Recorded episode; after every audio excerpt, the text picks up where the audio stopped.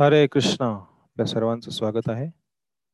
आपल्या रविवारीय श्रीमद भागवत अभ्यास वर्गामध्ये सर्वजण माझ्या पाठीमागे म्हणण्याचा प्रयत्न करा. जय राधा माधव. कुंज बिहारी. जय राधा माधव कुंज बिहारी जय राधा माधव कुंज बिहारी सर्वजण। राधा माधव। कुंज गोपीजना वल्लभा गिरिवरधारी जय। गोपीजना वल्लभा गिरिवरधारी गोपीजना वल्लभा गिरिवरधारी गोपीजना वल्लभ गिरिवरधा यशोदानन्दना व्रज जनरञ्जन यशोदानन्दन व्रज जनरञ्जन यशोदानन्दन व्रज जनरञ्जन यशोदानन्द यशोदानन्दन व्रज जनरञ्जन यशोदानन्दन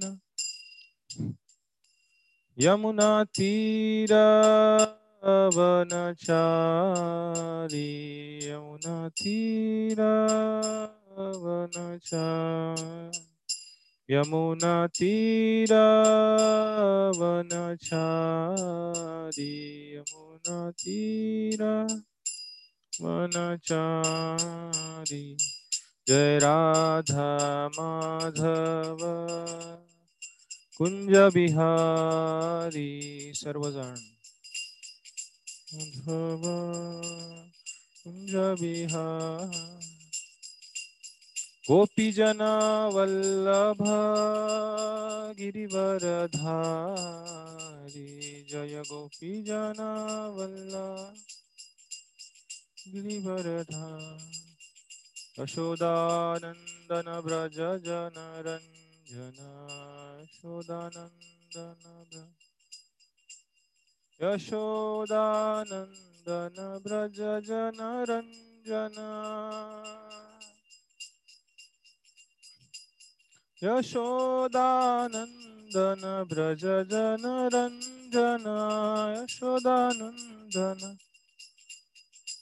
यमुना तीरावन छारी यमुना तीरावन।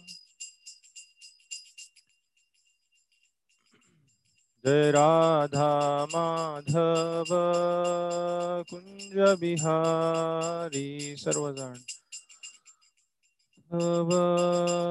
कुंज बिहारी। हरे कृष्णा हरे कृष्णा। कृष्णा कृष्ण हरे हरे। हरे राम हरे राम।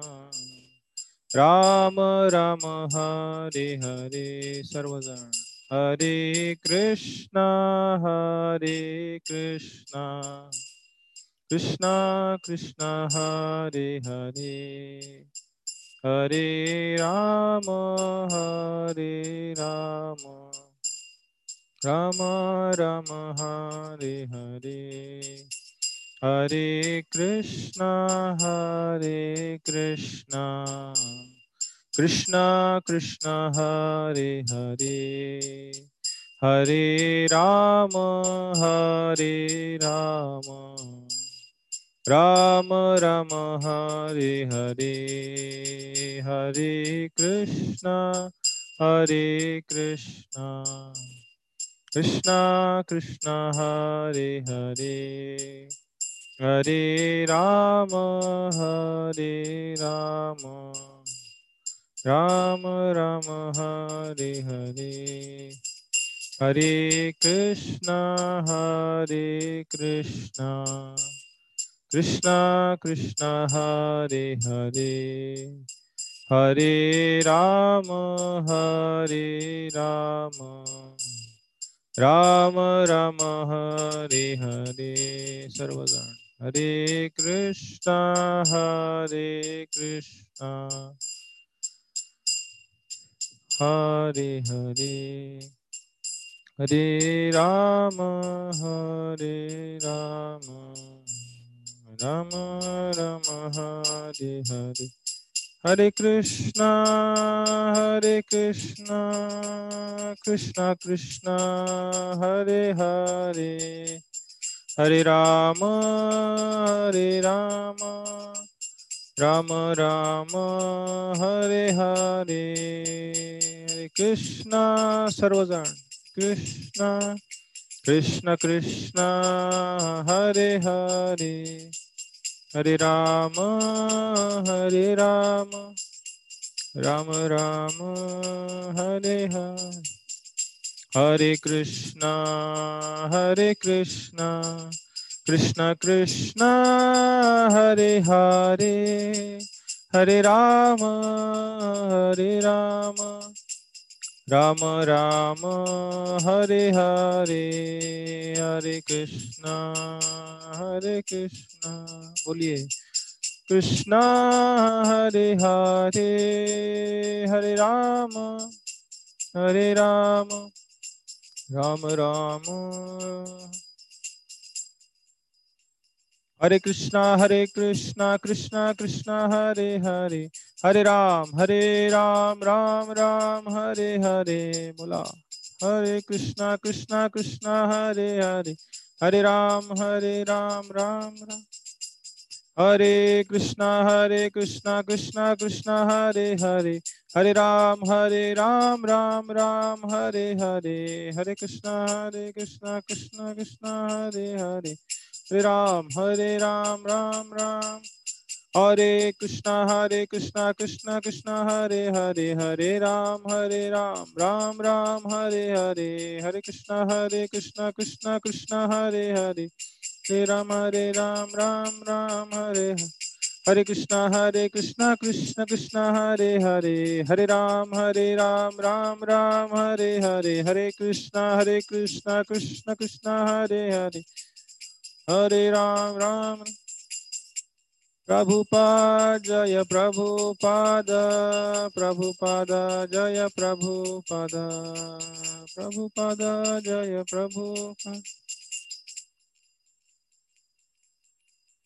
प्रभुपाद प्रभुपाद प्रभुपाद जय जय प्रभुपाद जय जय प्रभुपाद प्रभुपाद प्रभुपाद जय पिताय गौर हरि बोल हरि बोल हरि बोल हरि बोल हरि बोल हरि बोल हरि बोल, नित्य गौर हरि बोल। कलयुग पावन श्री हरिनाम संकीर्तनम की जय। ग्रंथराज श्रीमद् भागवतम की जय। जगत गुरु श्रील प्रभुपाद की जय। हरे कृष्णा. पण प्रार्थनेने सुरुवात करूया. सर्वजण माया पाठीमागे म्हणण्याचा प्रयत्न करा. ओम अज्ञानतिमिरान्धस्य. ज्ञानाञ्जनशला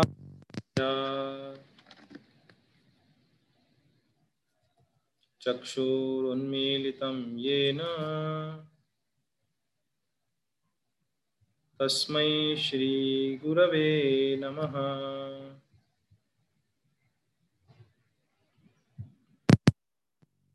नम ॐ विष्णुपादाय।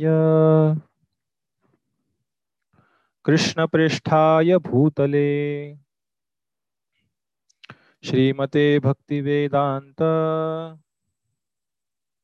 स्वामिन् इति नामिने। नमस्ते सारस्वते देवे। गौरवाणी प्रचारिणे।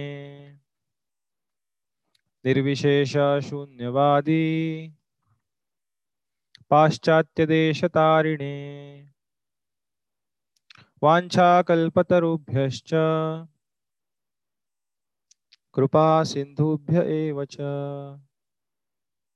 पतितानां पावनेभ्यो। वैष्णवेभ्यो नमो नमः। जय श्री कृष्ण चैतन्य। प्रभु नित्यानंद श्री अद्वैत गदाधर। श्रीवासादि गौर भक्तवृंद हरे कृष्णा हरे कृष्णा। कृष्ण कृष्ण हरे हरे। हरे राम हरे राम. राम राम हरे हरे. हरे कृष्णा.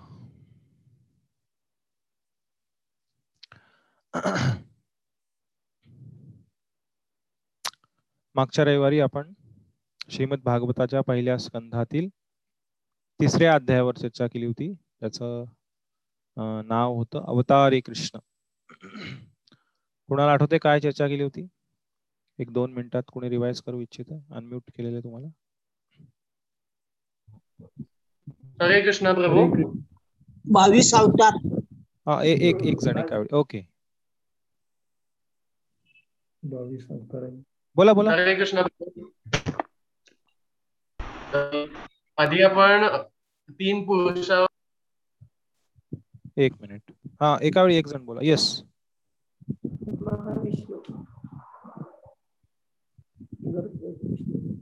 हरे कृष्ण। आवाज़ येत नाही तुमचा क्लिअर बावीस केलंय बावीस अवतार.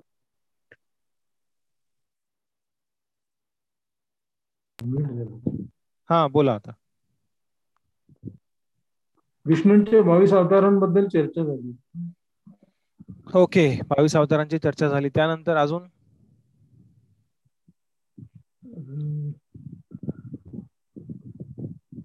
अजून कोण बोलू इच्छिते? प्रभूजी येस प्रभूजी ऋषींनी विचारलेल्या सहाव्या प्रश्नाचं उत्तरही दिलेलं. की म्हणजे भगवान श्रीकृष्ण परत भगवत धामाला गेल्यानंतर अ, धर्माचा वास कुठे असेल तर तो श्रीमद भागवतातच साक्षात.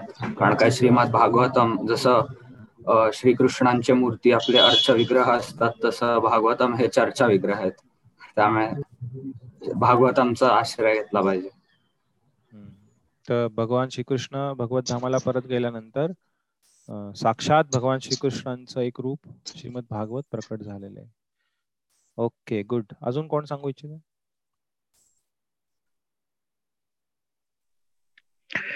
प्रभूजी आपण भगवंतांचे विराट रूप यावर पण चर्चा केली आणि श्रीकृष्ण हे परम स्वयं भगवान आहेत अवतार नाही तर अवतारी आहेत हे पण आपण समजून घेतलं. आपण अठ्ठावीसाव्या श्लोकामध्ये पाहिलं की येतेच्या अंश कला 28 वा मनसः. हे सर्व अंश आणि कला आहेत कृष्णस्तू भगवान स्वयं पण भगवान श्रीकृष्ण हे साक्षात भगवान आहेत कृष्ण हे भगवान. सर्व अवतारांचे अवतारी आहेत? सृष्टीवर पण प्रभूजी आपण चर्चा केली आध्यात्मिक जगत आणि भौतिक जगत यावरती पण. ओके अजून एक दोन जण सांगू इच्छितात काही पॉइंट्स हरे कृष्ण. हरे कृष्णा. ब्रह्मदेवाचे काळ पहिल्या पाच अ, अध्यात सूत गोस्वामी तीन पुरुष अवतारांचे वर्णन करतात. आणि सृष्टीचे दोन भाग आहेत आध्यात्मिक जगत आणि भौतिक जगत. आणि परत महाविष्णूंच्या रंध्रातून सृष्टी निर्माण होते. ते बाकी सगळं इन्कार्नेशन त्यांचं. आणि नंतर अठ्ठावीसावा जो श्लोक आहे तो इम्पॉर्टंट आहे कारण त्यात ऋषींनी असं म्हटलं आहे की तो परिभाषा सूत्र आहे. आणि ते त्यात इतर अवतार व श्रीकृष्ण काय फरक आहे हे सांगितले आहे. ओके धन्यवाद। अजून कोण बोलू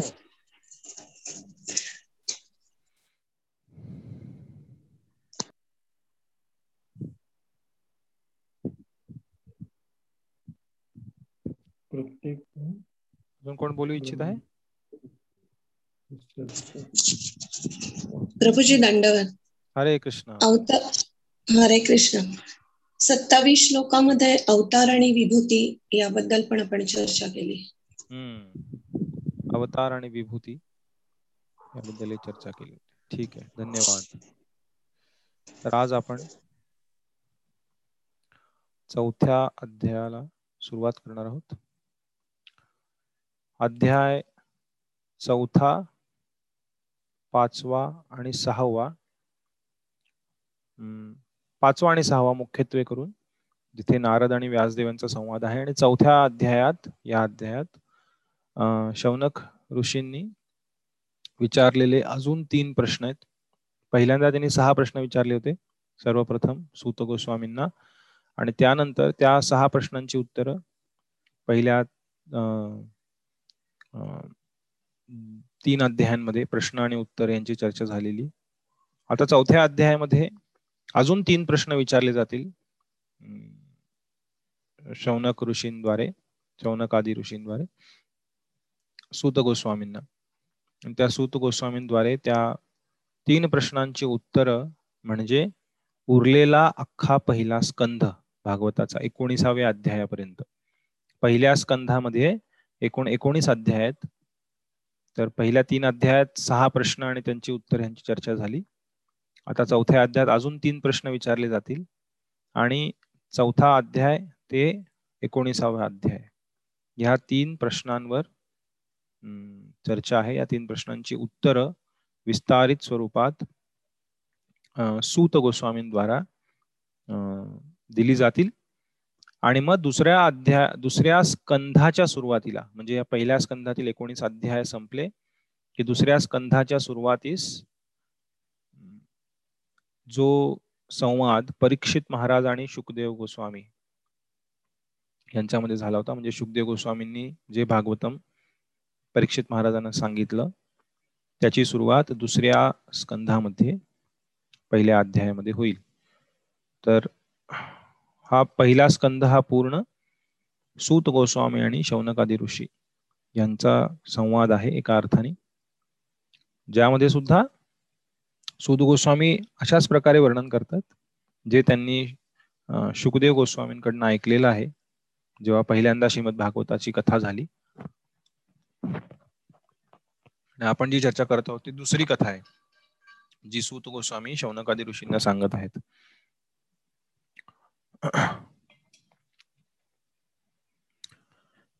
अध्याय चौथा नारद आगमन नारदांचं आगमन. तसं नारदांचं आगमन याचा अध्यायाच्या शेवटी आहे. पण याचं नाव दिलेलं आहे कारण नारद मुनींचं आगमन होतं या अध्यायाच्या शेवटी. आणि मग अध्याय पाच आणि सहा यामध्ये शिल नारद मुनी आणि त्यांचे शिष्य व्यासदेव यांच्यामध्ये खूप विस्तृत असा संवाद आहे श्रीमद भागवताबद्दल. आता आपण आज आपण चौथ्या अध्यायावर चर्चा करणार आहोत. एक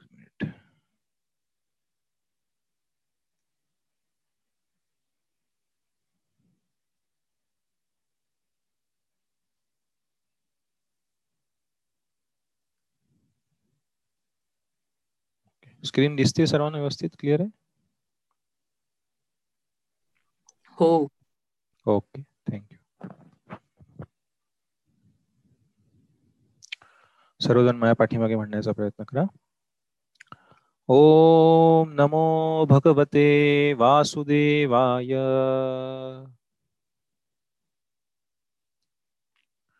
ओम नमो भगवते वासुदेवाय.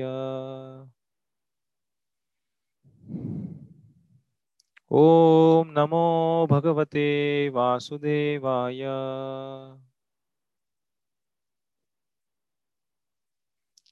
नारायणं नमस्कृत्य।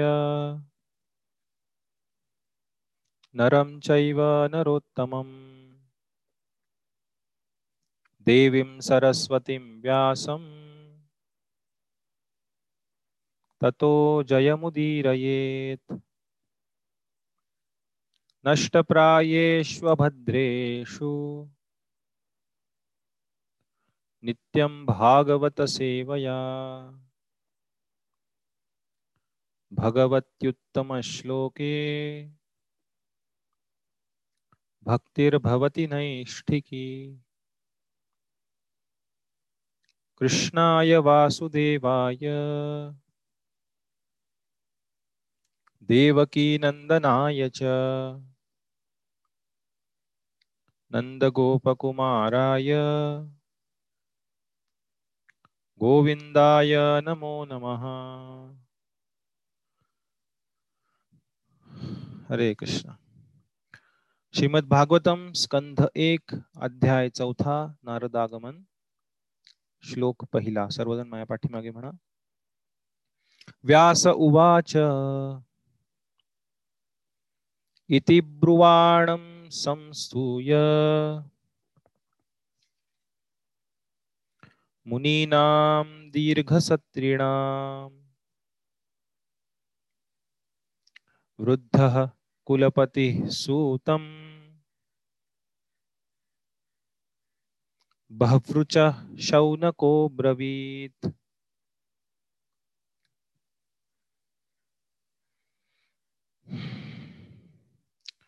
इति ब्रुवाणम संस्तूय. अशा प्रकारचं बोलणं झाल्यानंतर मुनीनाम दीर्घ सत्रीणाम या सर्व मुनींमध्ये जे खूप मोठा यज्ञ करण्यासाठी एकत्र झाले होते. पहिल्या अध्यायात जर आपल्याला आठवत असेल तर चर्चा झाली होती की ए त एकदा तुमनयो प्रातर हुत हुता अग्नय आसीनाम दीर्घ सत्रेण तोच शब्द परत इथे होतोय दीर्घ सत्तीरिणाम खूप मोठा यज्ञ करण्यासाठी एकत्र झालेले हे सर्व शौनकादी ऋषी होते. त्यांच्यामध्ये अशा प्रकारची चर्चा झाल्यानंतर वृद्ध कुलपती सूतम बहुरुच शौनको ब्रवीत. व्यासदेव म्हणाले म्हणजे व्यासदेव लिहित आहेत. सूत गोस्वामींचे याप्रमाणे बोलणे ऐकल्यावर शौनक मुनी जे त्या दीर्घकाळ चालणाऱ्या यज्ञामध्ये सम्मिलित झालेल्या ऋषींचे वयोवृद्ध आणि विद्वान नेते होते. त्यांनी सुत गोस्वामींची पुढील प्रमाणे संबोधून प्रशंसा केली. तर या शौनकादी ऋषींमधले जे शौनक ऋषी होते त्या शौनक ऋषींनी जे वृद्ध होते वयोवृद्ध होते कुलपती होते त्या सर्व ऋषी मुनींचे प्रमुख नेते होते पती होते. सूत असे अशा सूत गोस्वामींना अब्रवीत सूत गोस्वामींना उद्देशून म्हणाले. आणि शौनक ऋषी कसे होते? भवृच खूप विद्वान होते. तर शौनक ऋषींसाठी हे विशेषण वापरलेत. भवृच कुलपती वृद्ध. आणि कुणाचे कुलपती? कुणामध्ये वृद्ध होते? मुनीनाम दीर्घसत्रीणाम अनेक काळासाठी यज्ञ करण्यासाठी एकत्र झालेल्या ऋषींमधील वृद्ध होते कुलपती होते खूप ज्ञानी होते विद्वान होते. आणि असे शौनक ऋषींनी सुतम अब्रवीत सुत गोस्वामींना म्हणाले. आणि सुत गोस्वामींची त्यांनी स्तुती केली इथे. कारण आता सुत गोस्वामी पुढे श्रीमद भागवताची कथा करणार आहेत. तात्पर्य खूप सुंदर आहे प्रभुपाद लिहितात खूप शिकण्यासारख्या गोष्टी त्याच्यामध्ये. विद्वानांच्या सभेत वक्त्याचे अभिनंदन किंवा वक्त्याविषयी प्रशंसक भाषण केले जाते. त्यावेळी अभिनंदन करणारी व्यक्ती योग्यता पूर्ण असायला हवी. ती व्यक्ती प्रमुख व वयस्कर असायला हवी. अतिशय विद्वान असायला हवी. शौनक ऋषींच्या ठिकाणी ही सर्व योग्यता होती. जेव्हा सूत गोस्वामींनी सुखदेव गोस्वामींकडून ज्याप्रमाणे त्यांनी श्रीमद भागवताचे श्रवण केले होते आणि स्वतः अनुभव केला होता अगदी त्याच रूपात ते तेथे प्रस्तुत करण्याची इच्छा प्रदर्शित. त्यांनी इच्छा प्रदर्शित केली. तेव्हा शौनक ऋषी त्यांचे अभिनंदन करण्यासाठी उभे राहिले. इथून पुढे प्रभुपात लिहितात की व्यक्तिगत साक्षात्कार म्हणजे काय? बरेच लोक म्हणतात की तुम्हाला साक्षात्कार झालाय का? पर्सनल रिअलायझेशन ज्याला इंग्लिशमध्ये म्हणतात. त्याचा अर्थ काय? शिलप्रभुपात लिहितात. व्यक्तिगत साक्षात्कार याचा अर्थ असा नाही की मनुष्याने स्वतःविषयीच्या निरर्थक गर्वाने पूर्व आचार्यांच्या पूर्व आचार्यांचे उल्लंघन करून स्वतःचीच विद्वत्ता दाखविण्याचा उद्योग करावा. त्याला विषयवस्तू मग साक्षात्कार म्हणजे काय? तर त्याला विषय वस्तू इतक्या सुंदर रीतीने समजली असली पाहिजे. ज्या विषयाची चर्चा होते ती विषय वस्तू विशिष्ट परिस्थितीत ती त्याला यथारूपात सादर करता आली पाहिजे. श्लोकाचा मूळ हेतू सुरक्षित राहिला पाहिजे. कोणतीही दुर्बोध अथवा अस्पष्ट अर्थ त्या श्लोकातून सक्तीने काढता कामा नये. तसेच तो अर्थ श्रोतां श्रोत्यांना अशा रंजक पद्ध रीतीने प्रस्तुत केला पाहिजे की तो त्यांना पूर्णपणे समजू शकेल.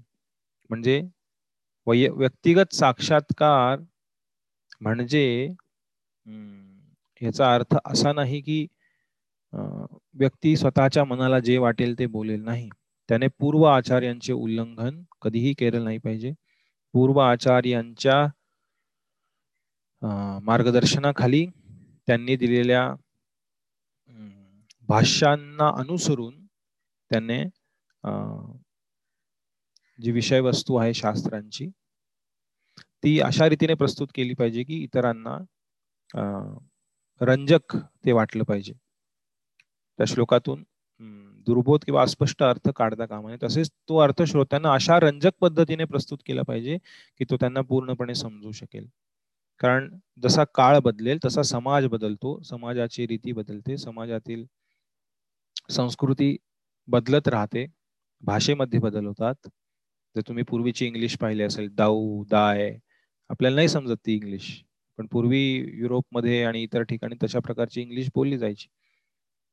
भाषेमध्ये बदल होतो. आपल्या महाराष्ट्रात सुद्धा मोडी लिपी होती आधी. त्यानंतर मराठीमध्ये सुद्धा जी जुनी भाषा होती प्राकृत वगैरे ती आजकाल लोकांना समजत नाही. अजून एक शंभर वर्षांनी या पुस्तकांमध्ये सुद्धा बदल करावा लागेल भाषेमध्ये. ज्या पद्धतीने भाषा बोलली जाते त्या पद्धतीमध्ये. पण ज्ञानात बदल झाला नाही पाहिजे. श्लोक श्लोकाचा अर्थ बदलला नाही पाहिजे. ह्याला म्हणतात व्यक्तिगत साक्षात्कार. त्यामुळे बऱ्याच वेळा लोक म्हणतात आम्हाला मूळ पाहिजे. काही लोकांचा हा हट्ट असतो. पण त्या वेळच्या लोकांची परिस्थिती त्या वेळच्या लोकांचे राहणीमान संस्कृती त्यांचा त्यांची भाषा त्यांच्या जीवनाचा स्तर ह्या सगळ्या गोष्टी खूप वेगळ्या होत्या. आणि त्यानुसार शास्त्र प्रस्थापित केले गेले. आणि बदलत्या काळानुसार म्हणून गुरु शिष्य परंपरेचं महत्त्व इथं दिसून येतं. जिथे एक प्रामाणिक गुरु शिष्य परंपरेमध्ये आणि प्रमाणित आणि प्रामाणिक दोन्ही दोन्ही असणं महत्वाचं आहे. प्रमाणित म्हणजे शास्त्रानुसार प्रमाणित असले पाहिजे बोनाफाईड असली पाहिजे. आणि प्रामाणिक म्हणजे कुठल्याही चुकीच्या हेतू शिवाय ते प्र, प्रस्तुत केलं गेलं पाहिजे ज्ञान. इथे आपल्याला गुरु शिष्य परंपरेचं महत्त्व समजतं. जिथे काळाच्या बदलानुसार त्या त्या पद्धतीनं तेच ज्ञान शास्त्रांमधलं तीच पद्धती वेगळ्या पद्धतीनं प्रस्तुत झाली पाहिजे ज्याद्वारे तो अर्थ श्रोत्यांना रंजक रीतीने प्रस्तुत केला पाहिजे जेणेकरून त्यांना पूर्णपणे समजू शकेल. हीच व्यक्तिगत अनुभूती होय. त्या ऋषीमुनींच्या सभेचे प्रमुख जे शौनक ऋषी त्यांना श्रीसूत गोस्वामींच्या यथाधीतम यथामती तिसऱ्या अध्यायातले शेवटचे दोन शब्द येथे यथाधीतम यथामती. जिथे शौनक सूत गोस्वामी सांगतात की मी यथाधीतम यथामती. ज्याप्रमाणे मला समजलेलं आहे त्याप्रमाणे मी हे ज्ञान प्रस्तुत करत आहे. केवळ या शब्दांवरून प्रामाणिक वक्ता म्हणून त्यांचे महत्त्व समजून आले. म्हणून अतिशय आनंदाने त्यांनी सुत गोस्वामींचे अभिनंदन केले. जो मूळ आचार्यांचे प्रतिनिधित्व करीत नाही अशा कोणत्याही व्यक्तीकडून श्रवण करण्यासाठी कोणीही विद्वान राजी होणार नाही. एखादा व्यक्ती म्हणतोय की मी हे ज्ञान तुम्ही कुठनं प्राप्त केलं नाही? हे मी माझं स्वतःच नवीन बनवलेलं नाही. ते स्वीकारलं जाणार नाही. आपल्या भौतिक जीवनामध्ये सुद्धा ते स्वीकार्य नाहीये. ते स्वीकारलं जात नाही. एखाद्या व्यक्तीला तुम्ही विचारलं तुम्ही डॉक्टर आहात का? हो कुठनं डॉक्टर शिकले? मी माझा माझा स्वतः डॉक्टर बनलो. नाही प्रत्येक जण एका व्यक्तीकडनं शिकतो. प्रत्येक जण एका शिक्षकाकडनं गुरुकडनं ज्ञान प्राप्त करतो. त्यामुळे मूळ आचार्यांचं प्रतिनिधित्व जो करत नाही अशा व्यक्तींकडनं बुद्धिमान मनुष्य ऐकणार नाही. म्हणून येथे या सभेत भागवत कथनाच्या दुसऱ्या प्रसंगी श्रोते व वक्ते असे दोन्ही प्रामाणिक होते. भागवताच्या कथनाची हीच इयत्ता असली पाहिजे म्हणजे हा स्तर असला पाहिजे स्टँडर्ड असलं पाहिजे. त्यामुळे भागवताचा खरा हेतू कोणत्याही आपत्ती विना साध्य होऊ शकेल. अन्यथा श्रीमद भागवताचे कथन असंबद्ध असंबंध विषयांकरिता करणे म्हणजे वक्ता आणि श्रोते यांचे सर्व परिश्रम व्यर्थ आहेत. तर अशा प्रकारच्या असंबद्ध विषयांकरिता श्रीमद भागवताचं चर्चा नाही केली पाहिजे जिथे हेतू स्पष्ट नाही आहे हेतू हा स्पष्ट पाहिजे की आध्यात्मिक प्रगतीसाठी आणि जास्तीत जास्त भक्ती मार्गावर प्रगती करण्यासाठी जर व्यक्ती ह्याचा श्रवण ह्याचं श्रवण आणि कथन करत असेल तर तो योग्य हेतू आहे. तिथे भागवत कथनामध्ये श्रोता आणि वक्ते दोघही श्रोते आणि वक्ता दोघेही प्रामाणिक असतील तेव्हा त्याचा खरा हेतू साध्य होईल. आणि शौनक ऋषी इथे बोलत आहेत आता सूत गोस्वामींचा गुणगान करत आहेत. सर्वजण माझ्या पाठीमागे म्हणा शौनक उवाच. सूत सूत महाभाग. वदनो वदतांबर. कथां भागवतीं पुण्याम्। यदाह भगवान शुकः। सूत सूत महाभाग। हे महाभाग्यशाली सूत गोस्वामी। सूत सूत। जेव्हा दोनदा म्हटलं जातं तेव्हा अतिशय प्रेमाने म्हटलं जातं. जसं सुखदेव गोस्वामी आपण पाहिलं मागच्या अध्यायांमध्ये दुसऱ्या. जन्म झाल्यानंतर ते वनामध्ये धावत सुटले.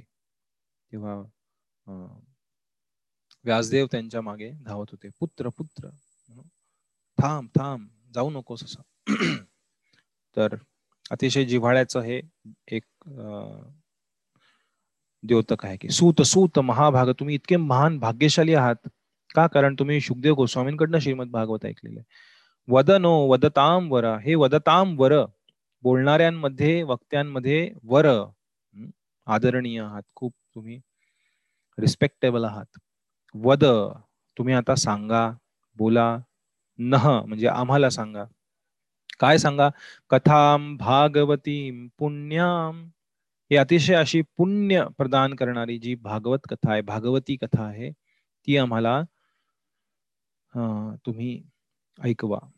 यद आह भगवान शुक जी तुम्ही किंवा जी भगवान सुखदेव गोस्वामी ज्यांना भगवान शब्द वापरलेला इथे त्यांनी त्यांच्याद्वारे बोलली गेलेली आहे त्यांच्याद्वारे तुम्ही ऐकली आहे ती तुम्ही आम्हाला सांगा. श्री शौनक ऋषी म्हणाले हे सूत गोस्वामी आपण महाभाग्यशाली आहात आपण भक्त्यांमध्ये परम सन्माननीय आहात. तरी आपण महान आणि समर्थ अशा शिल सुखदेव गोस्वामींनी कथन केलेली श्रीमद भागवताची पुण्यप्रत कथा कृपया आम्हाला सांगावी.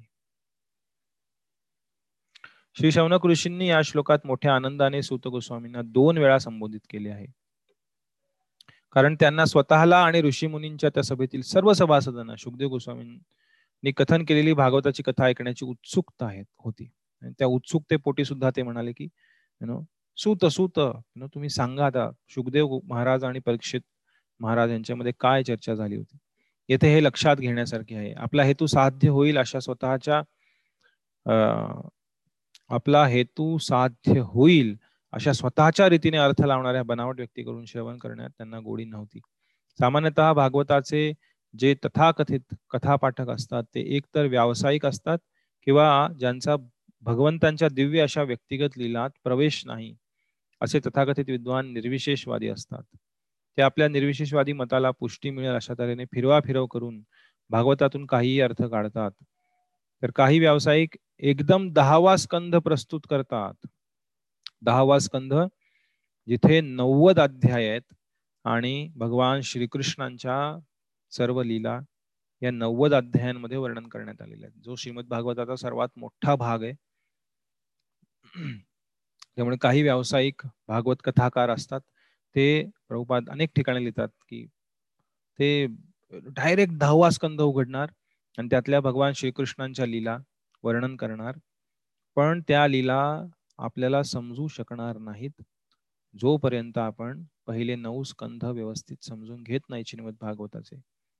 आणि दहाव्या स्कंधातील भगवंतांच्या लीला आपण का प्रामाणिक प्रमाणित गुरूंकडनं का आध्यात्मिक आचार्यांकडनं समजून घेत नाही तोपर्यंत आपल्याला हा दहावा स्कंध श्रीमद भागवताचा कधीही समजणार नाही. तर काही व्यावसायिक एकदम दहावा स्कंध प्रस्तुत करतात आणि भगवंतांच्या लीलांच्या अतिशय रहस्यमय भागाचे अनुचित स्पष्टीकरण करतात. अशा कथा वाचकांपैकी कोणीही प्रामाणिक अधिकारी नाही. जो शील सुखदेव गोस्वामींच्या प्रकाशात श्रीमद भागवत सादर करण्यास पात्र आहे आणि जे सुखदेव गोस्वामींच्याच प्रतिनिधीकडून भागवताची कथा श्रवण करण्यास तयार आहेत असे लोकच श्रीमद भागवताच्या दिव्य संवादातील प्रामाणिक श्रोते वक्ते आहेत. त्यामुळे अनेक ठिकाणी शिलप्रभुपाद लिहितात की पहिल्या अध्यायापासून भागवत समजून घ्यायचा प्रयत्न केला पाहिजे. तुम्ही दहाव्या अध्यायात उडी घेतली नाही पाहिजे डायरेक्ट जेणेकरून तुम्हाला कन्फ्यूज व्हायचं नसेल तर. बरेच लोक जातात आणि त्यांना समजत नाही अर्थ. आणि अनेक लोक भागवत कथाकार अशा प्रकारच्या लिलांचं वर्णन करतात आणि लोकांना हसवतात रडवतात खूप साऱ्या लीला सांगून. पण जोपर्यंत भगवंताने दिलेल्या मार्गावरती तो व्यक्ती जीवन जगत नाही तोपर्यंत त्याच्या जीवनामध्ये ट्रान्सफॉर्मेशन ट्रान्सफॉर्मेशनला काय म्हणतात? जीवनामध्ये बदल किंवा जीवनामध्ये कॉल ट्रान्सफॉर्मेशन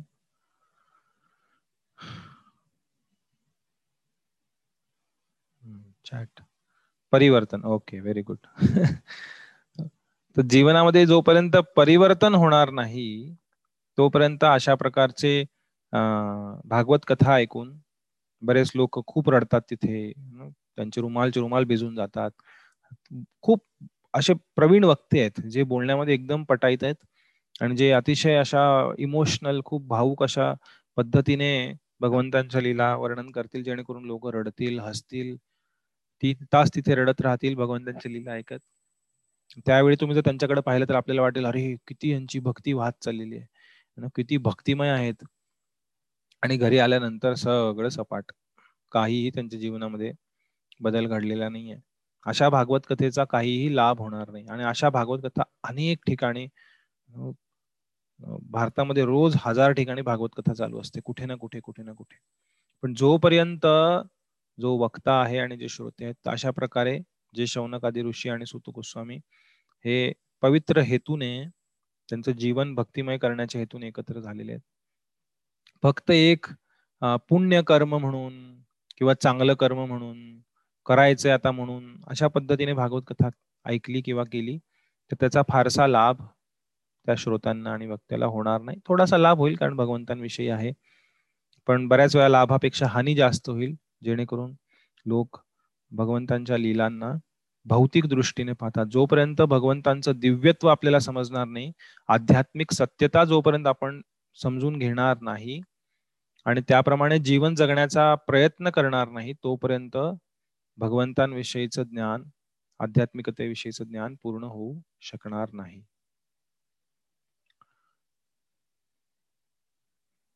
तर इथे अतिशय योग्य पद्धतीचे वक्ते आहेत. सूत गोस्वामी आणि अतिशय पवित्र हेतू असलेले सर्व श्रोते आहेत जे शौनकादी ऋषी आहेत. आणि आता ते प्रश्न विचारत आहेत तिसऱ्या श्लोकामध्ये की हे श्रीमद भागवत आहे हे कधी निर्माण झालं कुणी निर्माण केलं? मी म्हटलं तुम्हाला तीन प्रश्न विचारलेले आहेत या अध्यायात. आणि एकोणीसाव्या अध्यायापर्यंत या तीन प्रश्नांचीच उत्तरं देण्यात आलेली आहेत. तर पहिला प्रश्न आहे जो श्रीमद भागवताच्या इतिहासाबद्दल आहे. हे श्रीमद भागवत कसं प्रकट झालं? श्लोक संख्या तीन सर्वजण म्हणा. कस्मिन युगे प्रवृत्तेयम स्थाने वा केन हेतुना कुतः संचोदितः कृष्णः? कृतवान् संहितां मुनिः। कस्मिन युगे कोणत्या युगामध्ये? कस्मिन शब्द कॉमन आहे. कस्मिन म्हणजे कोणत्या? कस्मिन युगे कोणत्या युगामध्ये? कस्मिन स्थाने कोणत्या स्थानी?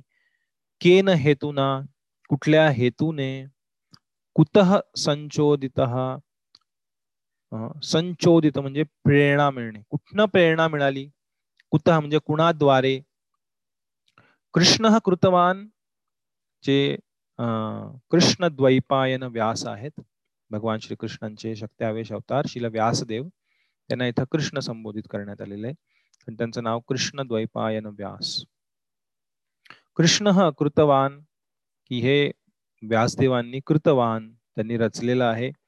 संहिता मुनी हे जे संहिता आहे किंवा वैदिक साहित्य आहे किंवा श्रीमद भागवत आहे हे श्रीमद भागवत आणि हे सर्व वैदिक साहित्य शिल व्यासदेवांनी कुठे कोणत्या स्थानी कुठल्या हेतूने आणि कुणाच्या प्रेरणेने रचलं? कोणत्या युगामध्ये कोणत्या स्थानी ही कथा प्रथम घडली? आणि कोणत्या कारणाने ही कथा घडली? महर्षी कृष्ण द्वैपान द्वैपायन व्यास यांना कोणापासून हे साहित्य संकलित करण्याची प्रेरणा मिळाली? श्रीमद भागवत ही शिल व्यासदेवांची विशेष कृती असल्यामुळे विद्वान शौनक मुनींनी अनेक प्रश्न विचारले आहेत. त्या मुलींना हे माहीत होते की शिल व्यासदेवांनी महाभारतापर्यंत अल्पमती स्त्रिया शूद्र आणि द्विजांच्या कुटुंबातील पतित जीवांसाठी वेदांमधील विचार निरनिराळ्या प्रकारांनी यापूर्वीच स्पष्ट केले आहेत. श्रीमद भागवत हे त्या सर्वात दिव्य आहे कारण त्याला सांसारिक गोष्टींशी काही करावयाचे नसते. म्हणून शौनक मुनींनी केलेले प्रश्न फार बुद्धिविशिष्ट आणि समर्पक आहेत. आतापर्यंत महाभारतापर्यंत त्यांनी रचना केली होती. पण श्रीमद भागवत हे या सर्व शास्त्रांमध्ये सर्वात दिव्य आहे. कारण श्रीमद भागवतामध्ये सांसारिक गोष्टींबद्दल अजिबात चर्चा केलेली नाहीये. पूर्णपणे दिव्य स्तरावर आहे. कर्मकांड त्याचप्रमाणे पुण्य कर्म करण्याचे जे काही वैदिक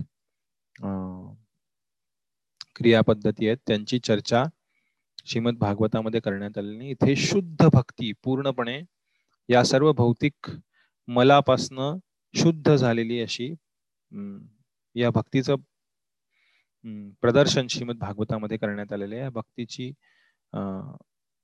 महत्ता आणि तिचं विश्लेषण या श्रीमद भागवतामध्ये करण्यात आलेलं आहे. त्यामुळे ते ते प्रश्न विचारतायत की हे विशेष आहे श्रीमद भागवत त्यामुळे त्यांनी त्याच्याबद्दल अशा प्रकारचे प्रश्न विचारलेले आहेत.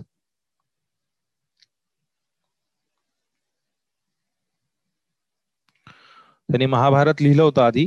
पण त्यानंतर त्यांनी परत श्रीमद भागवत लिहिलं. महाभारत लिहून सुद्धा महाभारताला सुद्धा खूप महत्त्व आहे शास्त्रांमध्ये पण महाभारत लिहून सुद्धा शिल व्यासदेव हे प्रसन्न नाही झाले. आणि त्यामुळे त्यांनी नंतर श्रीमद भागवताची रचना केली. हा पहिला प्रश्न की महा श्रीमद भागवत याची रचना कशी झाली?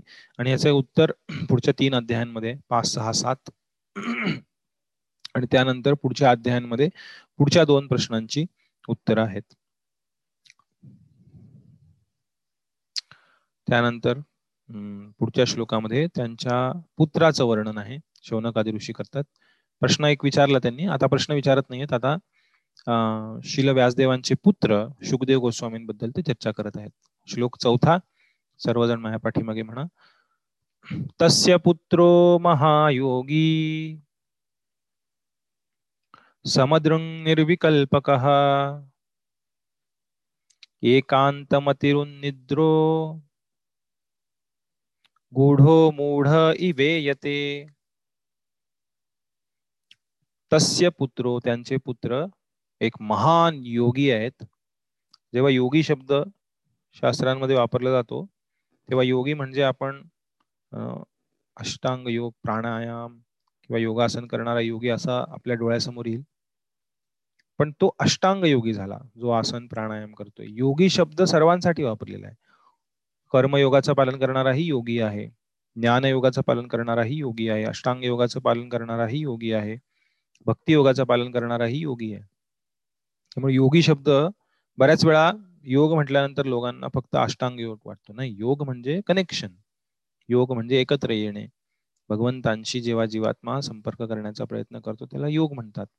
आणि महायोगी जेव्हा म्हटलं जातं तेव्हा महायोग कुठला आहे? सर्वात प्रतिष्ठित आणि सर्वात उच्च प्रकारचा योग हा भक्ती योग आहे. भगवद्गीतेत सांगितल्याप्रमाणे.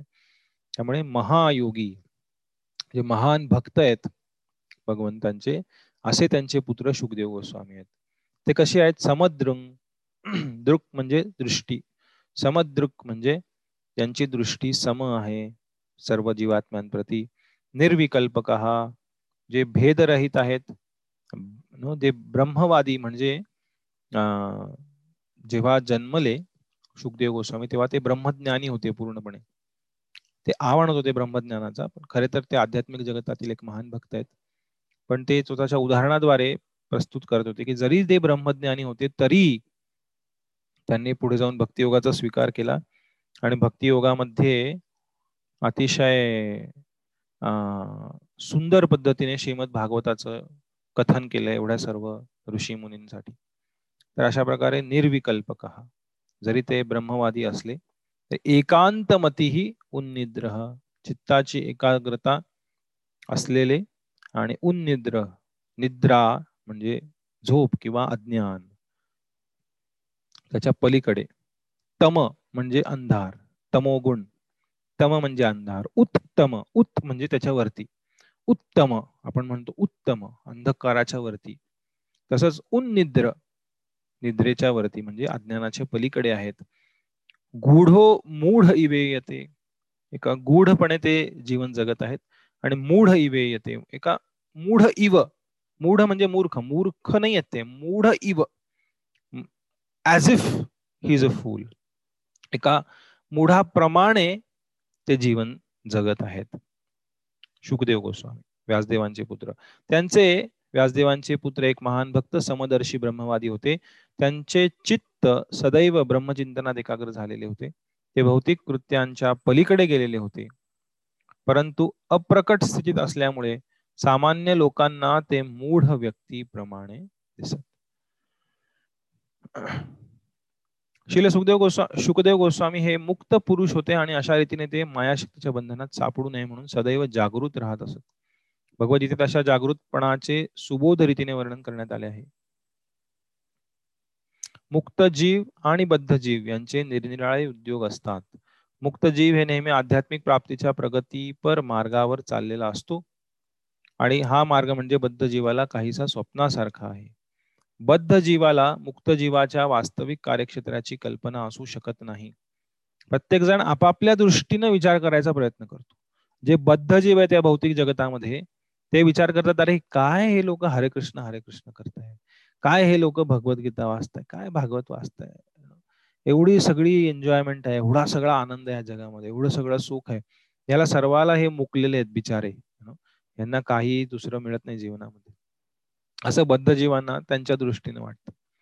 आणि आज तर जगामध्ये प्रत्येकाला स्वतःचं मत प्रकट करायचा पूर्ण अधिकार आहे. भले त्याला काही माहिती असो नसो त्याची काही स्टँडर्ड असो नसो त्याला काही ज्ञान असो नसो प्रत्येक जीव त्याला प्लॅटफॉर्म मिळालेला आज यु नो इंटरनेटच्या कृपेने आणि खूप साऱ्या सोशल मीडियाच्या कृपेने की जरी त्याची काहीही लायकी नसली एखाद्या जीवाची तरी तो एवढ्या मोठ्या मोठ्याने स्वतःच मत आणि स्वतःचा जीवनातील आणि हक्क आहे प्रत्येकाला. बोलण्याचा हक्क आहे. पण बुद्धिमान मनुष्यानं पाहिलं पाहिजे असं सुरुवातीला प्रभुपाद लिहितात की कुणाकडनं ऐकलं पाहिजे आणि कुठल्या हेतून ऐकलं पाहिजे हेही महत्वाचं आहे. कारण आजकाल सर्वात मोठी समस्या तरुणांमध्ये आणि खास करून सर्वांमध्ये खास करून तरुणाईमध्ये जी पाहायला मिळते ती म्हणजे डिस्ट्रॅक्शन एवढे डिस्ट्रॅक्टेड आहेत एवढे भ्रमित झालेले आहेत की एवढं सारं आहे. एवढ्या साऱ्या गोष्टी आहेत. ज्या भौतिक जीवनातील गोष्टी आहेत छोट्या साध्या त्यामध्ये सुद्धा एवढी व्हरायटी वीस पंचवीस चाळीस पन्नास वर्षापूर्वी परिस्थिती नव्हती. साबण म्हणजे तुम्हाला दोन तीन चार प्रकारचे साबण आंघोळ करण्यासाठी मिळायचे बाजारात. आज तुम्हाला आंघोळ करायचं साबण घ्यायचं असेल तर चारशे व्हरायटी त्याच्यामध्ये. मग ह्यातला कुठला वापरायचा?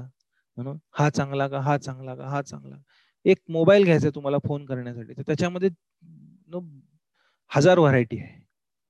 त्यामुळे व्यक्ती ज्या बेसिक गोष्टी आहेत भौतिक जीवनासाठी लागणाऱ्या भात विकत घ्यायचा म्हटलं तर तुम्हाला एवढे ब्रँड आहेत. तो भात एकच आहे. तो त्यांनी बनवलेला नाहीये. तो भगवंतांनी बनवलेला जमिनीतनं उगलेला आहे.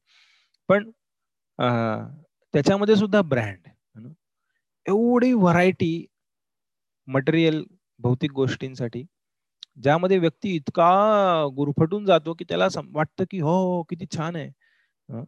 एवढं सगळं. कारण variety is mother of enjoyment that is a principle जिथे व्हरायटी आहे तिथे एन्जॉयमेंट आहे. म्हणून आध्यात्मिक जगतात ह्याच्याहून करोड प्रकारची व्हरायटी आहे. पण या भौतिक व्हरायटी पाहूनच व्यक्ती एवढा विचलित होऊन जातो. त्याला वाटतं की अरे एवढं सगळं आहे आणि आम्ही एवढे प्रगत झालेलो आहे. आणि त्याला समजत नाही की ह्याच्या पलीकडं काही अस्तित्वात आहे. त्यामुळे जेवढी भौतिक व्हरायटी निर्माण होत आहे जेवढी विविधता निर्माण होत आहे त्या विविधतेने लोक हे भ्रमित होत चाललेत मोहित होत चाललेत. आणि त्यामुळे त्यांना वाटतं अरे काय हे? रोज एकच मंत्र म्हणायचा. हरे कृष्ण हरे कृष्ण कृष्ण कृष्ण हरे हरे हरे राम हरे राम राम राम हरे हरे. रोज हाच मंत्र चेंज नाही. जसं हेअरस्टाईल बदलत राहते. दर सहा महिन्याला एक नवीन हिरो येतो कोणीतरी काहीतरी हेअरस्टाईल बनवतो.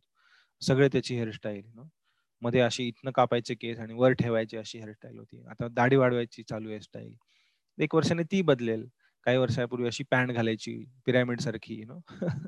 बेल बॉटम तशी स्टाईल होती. मग नंतर एकदम अंगाला चिकटणारी यु नो? पॅन्ट घालायची फॅशन आली. अशा प्रकारचे या फॅशन बदलत राहतात. कारण बद्धजीव हा धडपड धडपड धडपड धडपड करतोय की काय केल्याने मी सुखी होईन? असे केस कापल्याने सुखी होईन? अशी पॅन्ट घातल्याने सुखी होईल?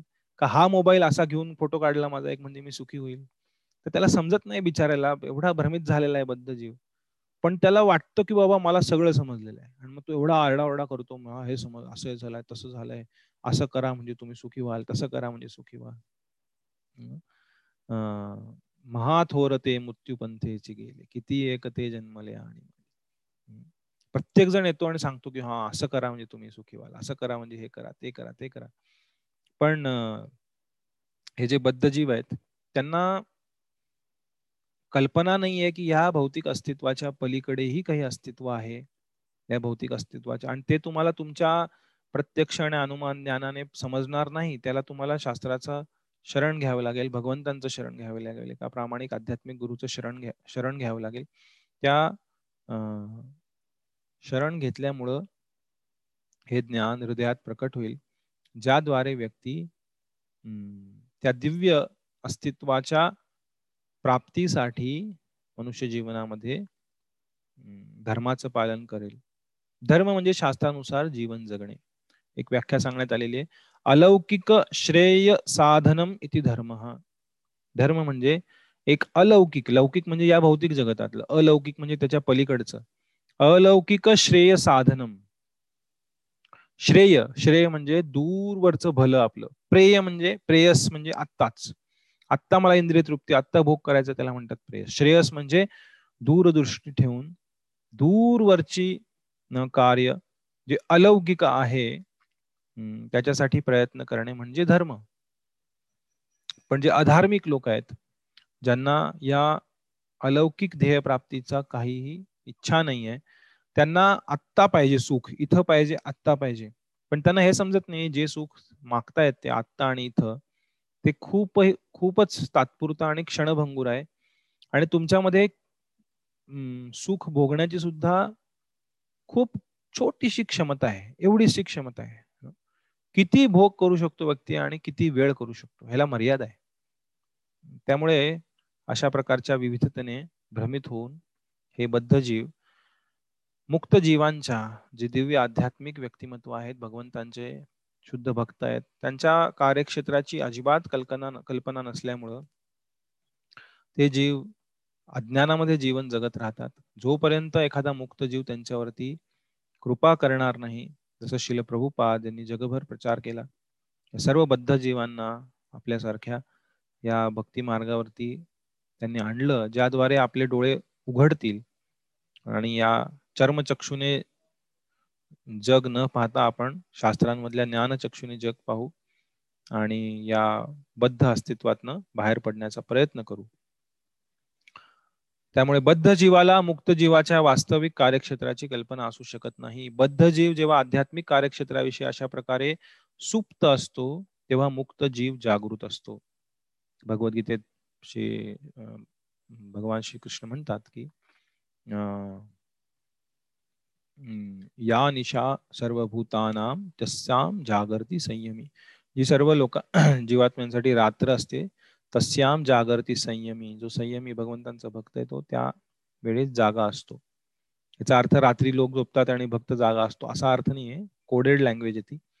जिथे बद्धजीव खूप उत्साही असतात कार्यक्रमामध्ये किंवा जिथे ते आळशी असतात आध्यात्मिक प्रगतीसाठी या निशा सर्व भूतान तस्याम जागरती संयमी. त्या ठिकाणी हे मुक्त जीव भगवंतांचे भक्त खूप जागृत असतात या आध्यात्मिक कार्यक्षेत्राविषयी.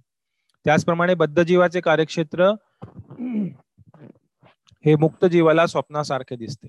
जे बद्धजीव या भौतिक जगतात विचार करते की मी एवढी भौतिक प्रगती करून सुख प्राप्त करेल पण मग जे आध्यात्मिक प्रगत व्यक्ती आहेत त्यांना वाटतं की हे स्वप्नासारखं आहे. ह्यामध्ये आपण आपल्या मनुष्य जीवनातील सर्वस्व गमावून नाही दिलं पाहिजे. जेवढी गरज आहे तेवढं केलं पाहिजे पण आपण आपलं शक्ती आपलं वेळ आपलं काळ वेळ शक्ती आदी सर्व गोष्टी आपण या उन्नत ध्येय प्राप्तीसाठी केलं पाहिजे. बद्ध जीव आणि मुक्त जीव वरवर पाहता एकाच स्तरावर दिसतात पण वास्तविकपणे त्यांची कार्यक्षेत्रे भिन्न प्रकारची असतात.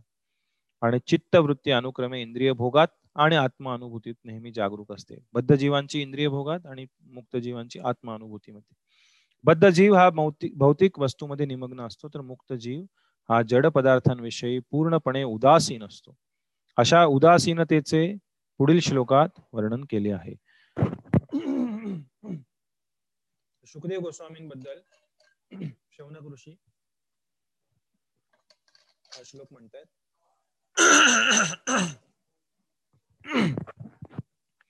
सुखदेव गोस्वामी एवढे विरक्त होते की त्यांचा जन्म झाला सोळा वर्ष ते त्यांच्या मातेच्या उदरात होते. जन्म झाल्यानंतर मागे आपण दुसऱ्या अध्यायात चर्चा केली की अनुपेतम अपेत कृत्यम द्वैपायनो विरह कातर आजवा. कुठलेही त्यांच्यावरती संस्कार न होता त्यांचा उपनयन विधी वगैरे काही न होता ते जन्म घेतल्या घेतल्या आहे त्या परिस्थितीमध्ये दिगंबर रूपामध्ये कुठलंही वस्त्र धारण न करता ते वनामध्ये धावत सुटले. आणि ते धावत असताना ही घटना घडली त्याचं वर्णन पाचव्या श्लोकामध्ये करण्यात आलेलं आहे. सर्वजण माया पाठीमागे म्हणण्याचा प्रयत्न करा. केवढ्या दिव्य स्तरावर ते सुखदेव गोस्वामी याचं वर्णन इथे सांगतायत.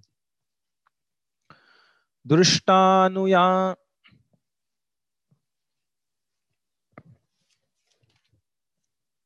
दृष्टवा पाहिजे. हा तेच म्हणलं. चुकीचं आहे ते दृष्टवा येते. दृष्ट्वानुयान्तम् ऋषिमात्मजमप्यनग्नम्. देव्यो धिया परिदधुर्न सुतस्य चित्रम्।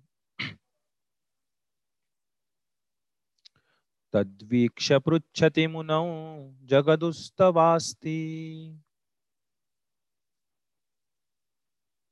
स्त्री पुंभिदा न तु सुतस्य विविक्तदृष्टेः। विविक्तदृष्टेः। स्त्री पुंभिदा न तु सुतस्य विविक्तदृष्टेः। जेव्हा सुखदेव गोस्वामी धावत निघाले तेव्हा व्यासदेव त्यांच्या मागे धावत होते. पुत्र पुत्र थांब. आणि सुखदेव गोस्वामी जात होते तेव्हा तिथे एका तलावापाशी काही स्त्रिया तरुण स्त्रिया स्नान करत होत्या. आणि त्या स्नान करत असताना नग्न अवस्थेत होत्या. आणि जेव्हा सुखदेव गोस्वामी तिथनं त्या जो काही तलाव नदी होती तिथनं त्याच्या बाजूने जात होते तेव्हा त्या स्त्रियांनी सुखदेव गोस्वामींना पाहून काहीही अं, काय म्हणता येईल त्याला? हम्म, लज्जित नाही झाल्या त्या. त्यांनी त्यांची जी कार्य चालू होती स्नान करण्याचं वगैरे ते तशीच्या तशी चालू ठेवली. आणि सुखदेव गोस्वामी तिथनं नग्न अवस्थेत तेही नग्न अवस्थेत होते स्त्रियाही नग्न अवस्थेत स्नान करत होत्या तलावामध्ये एका घाटावरती. आणि सुखदेव गोस्वामी पुढे निघून गेले. त्यांच्या मागे व्यासदेव धावतायत. थांब थांब पुत्र थांब. जसे तिथे व्यासदेव आले त्या सर्व स्त्रियांनी त्यांची शरीर त्यांच्या कपड्यांनी झाकून घेतली लज्जेस्पद. व्यासदेवांना पाहून. आणि जेव्हा व्यासदेवांनी विचारलं जगदुस्तवास तद्वीक्ष पृच्छती मुनव ते पाहून पृच्छती पृच्छती म्हणून विचारणाऱ्या व्यासदेवांना व्यासदेवांनी प्रश्न उद्भूत अरे आत्ताच माझा एक पुत्र इथनं गेलेला आहे. तोही एक पुरुष आहे. तुम्ही स्त्रिया आहात. तो इथनं धावत गेल्यानंतर तुम्ही अं, लज्जेने तुमचे वस्त्र तुमचं शरीर नाही झाकलं पण मी इथं आल्यानंतर तुम्ही असं का केलं? असा त्यांनी प्रश्न विचारला. प्रश्न काय विचारला इथं लिहिलं नाही? तद्वीक्ष पृच्छती. त्यांनी प्रश्न विचारल्यानंतर जगदू त्या सर्व स्त्रियांनी उत्तर दिलं. काय उत्तर दिलं? तव अस्ति स्त्री पुंभिदा मती तुमच्यामध्ये स्त्री पुंभिदा स्त्री आणि पुरुषांमध्ये भेद करणारी भिन्नता पाहणारी दृष्टी तुमची आहे. न तो सुतस्य. तुमच्या मुलामध्ये नाही आहे कारण विविक्त दृष्टी कारण ते विशुद्ध दृष्टीने आहेत. ते भौतिक शरीर पाहत नाहीत. ते त्या ठिकाणी आत्म्याला पाहतात भगवंतांच्या अंशाला पाहतात. आणि आत्म्याला स्त्री किंवा पुरुष असं लिंग नाही. आत्मा हा भगवंतांच्या अं, जी तटस्थ शक्ती त्यातला एक भाग आहे. त्यातला एक व्यक्ती आहे. त्यातला एक मेंबर आहे. जसं भगवंतांच्या अंतरंग शक्तीमध्ये श्रीमती राधाराणी आहेत सीता लक्ष्मी आणि इतर काही गोपी आहेत अष्टगोपी ज्या प्रमुख आहेत त्या अंतरंग शक्तीत भगवंतांच्या त्या शक्ती तत्व आहेत. त्या शक्ती तत्वाचा भाग आहेत अंतरंग शक्तीचा. आपण भगवंतांची जी मार्जिनल पोटन्सी तटस्थ शक्ती आहे भगवंतांची भगवंतांच्या तीन प्रकारच्या शक्ती अंतरंगा शक्ती बहिरंगा शक्ती आणि तटस्थ शक्ती तटस्थ तटावरती स्थ स्थापन असलेले किंवा राहणारे. ज्यांना चॉईस आहे इकडे जायचंय की तिकडे जायचंय. म्हणून त्यांना तटस्थ म्हटले तर जे शुकदेव सुखदेव गोस्वामी आहेत ते विविक्त दृष्टी त्यांची दृष्टी शुद्ध आहे आणि स्त्री पुंभिधा नो मती जी आहे स्त्री पुरुष भेद करणारी जी मती आहे ती त्यांच्यामध्ये नाही असं त्या स्त्रियांनी उत्तर. जेव्हा श्री व्यासदेव पुत्राच्या मागून जात होते तेव्हा नग्न होऊन स्नान करीत असलेल्या युवतींनी व्यासदेव जरी नग्न नव्हते तरी त्यांना पाहून आपली शरीरे वस्त्रांनी झाकून घेतली. परंतु त्यांचे पुत्र जात असताना त्यांनी तसे केले नाही. व्यासदेवाने त्याचे कारण विचारले तेव्हा त्या युवतींनी उत्तर दिले की त्यांच्या पुत्राची दृष्टी विशुद्ध होती. त्याने त्यांच्याकडे पाहिल्यावर स्त्री पुरुष असा भेद केला नव्हता. परंतु ऋषींनी व्यासदेवांनी मात्र तसा भेद केला होता. तात्पर्यात प्रभुपाद लिहितात की व्यासदेव ही व्यासदेवांनीच शुकदेव गोस्वामींना भागवत सांगितलेलं आहे. व्यासदेवांनी सर्व शास्त्र लिहिले आहेत. म्हणजे व्यासदेव सुद्धा खूप उच्च स्तरावरती आहेत. व्यासदेव हे महान भक्त आहेत भगवंतांचे. साक्षात अवतार आहेत भगवान श्रीकृष्णांचे. मग असा भेद इथे का झालेला आहे? की शुकदेव गोस्वामी जात असताना तर आचार्य सांगतात की शुकदेव गोस्वामी हे अवधूत होते. जे दिगंबर होते दिव्य स्तरावर होते. व्यासदेवही खूप दिव्य स्तरावर आहेत शुद्ध भक्त आहेत भगवंतांचे. पण व्यासदेव हे ग्रहस्थ असल्यामुळं त्यांना स्त्री पुरुष भेद हा वर्णाश्रमानुसार करावा लागतो. जरी ते दिव्य भगवंतांचे अवतार असले तरी ते ग्रहस्थ आश्रमात असल्यामुळं ते अं, त्या परिस्थितीमध्ये त्यांना स्त्री पुरुष भेद करावा लागला असं आचार्य आपल्याला त्यांच्या भाष्यामध्ये सांगतात.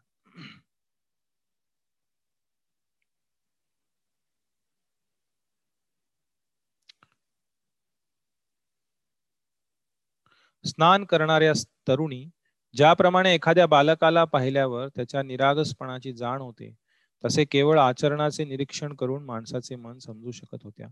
सुखदेव गोस्वामी षोडश वर्षीय किशोर होते सोळा वर्षाचे.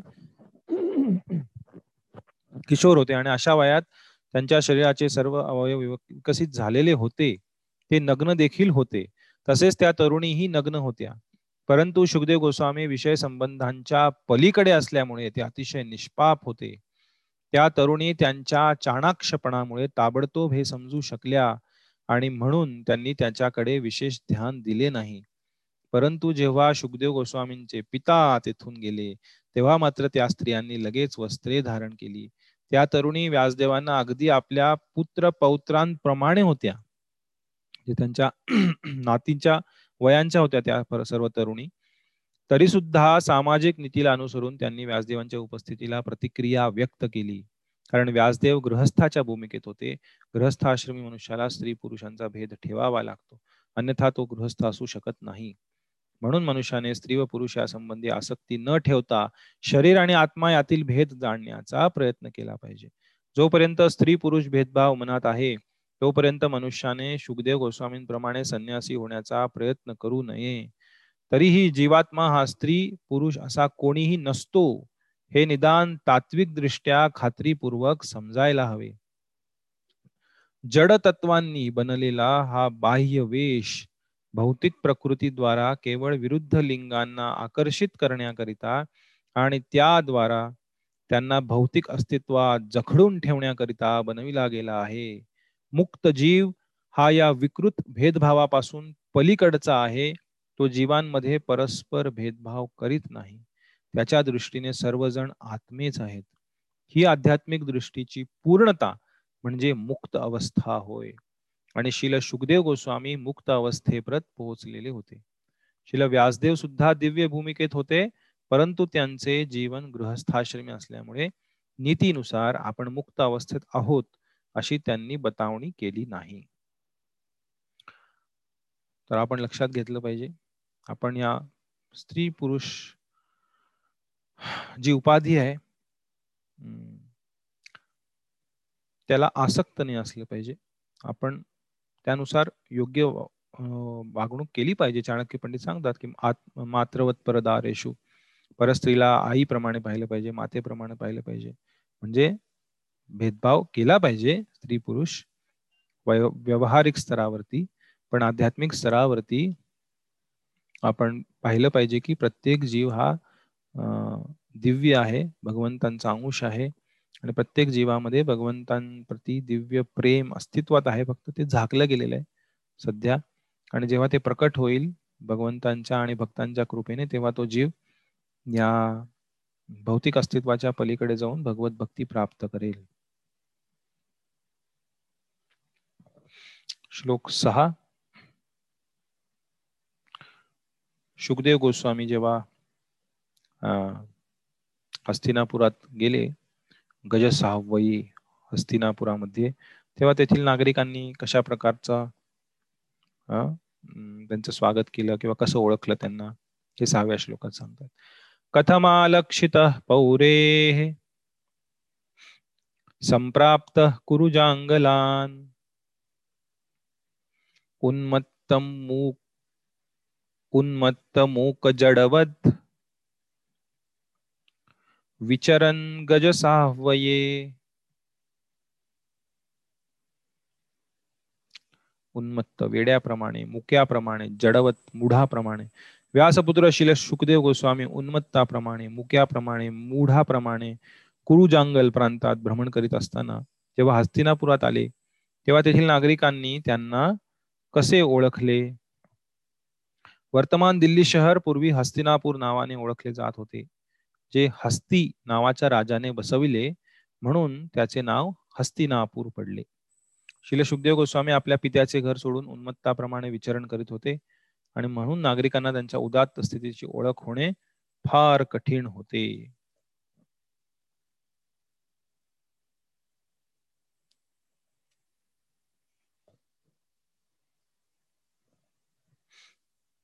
म्हणून बाह्य दृष्टीने महात्म्याची ओळख होणे अशक्य असते.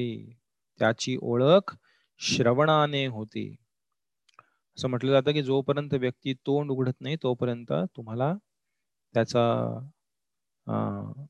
खरं स्वरूप समजत नाही. साधूला पाहण्यासाठी त्याच्याकडे न जाता त्याच्याकडून श्रवण करण्यासाठी जावे. साधूला पाहण्यासाठी त्याच्याकडे न जाता त्याच्याकडून श्रवण करण्यासाठी जावे. बरेच लोक म्हणतात अरे त्यांना आम्ही भेटलो. त्यांच्यासोबत मी फोटो घेतला सेल्फी घेतला हे केला ते केला. अशा गोष्टींसाठी व्यक्तीकडे नाही गेलं पाहिजे. त्या व्यक्तीकडनं शिकण्यासाठी त्यांच्याकडनं श्रवण करण्यासाठी त्या व्यक्तीकडे गेलं पाहिजे. साधूचे शब्द ऐकण्याची तयारी नसेल तर काही लाभ नाही. सुखदेव गोस्वामी एक साधू होते. ते भगवंतांच्या दिव्य लिलांवर बोलू शकणारे होते. त्यांनी सामान्य लोकांच्या लहरींना संतुष्ट केले नाही. किंवा प्रभुपाद हे अमेरिकेत होते तेव्हा अनेक लोक म्हणायचे त्यांना हे चार नियम तुम्ही जे सांगताय ते फार कठीण आहे. मांसाहार नाही नशापान नाही व्यभिचार नाही आणि जुगार नाही.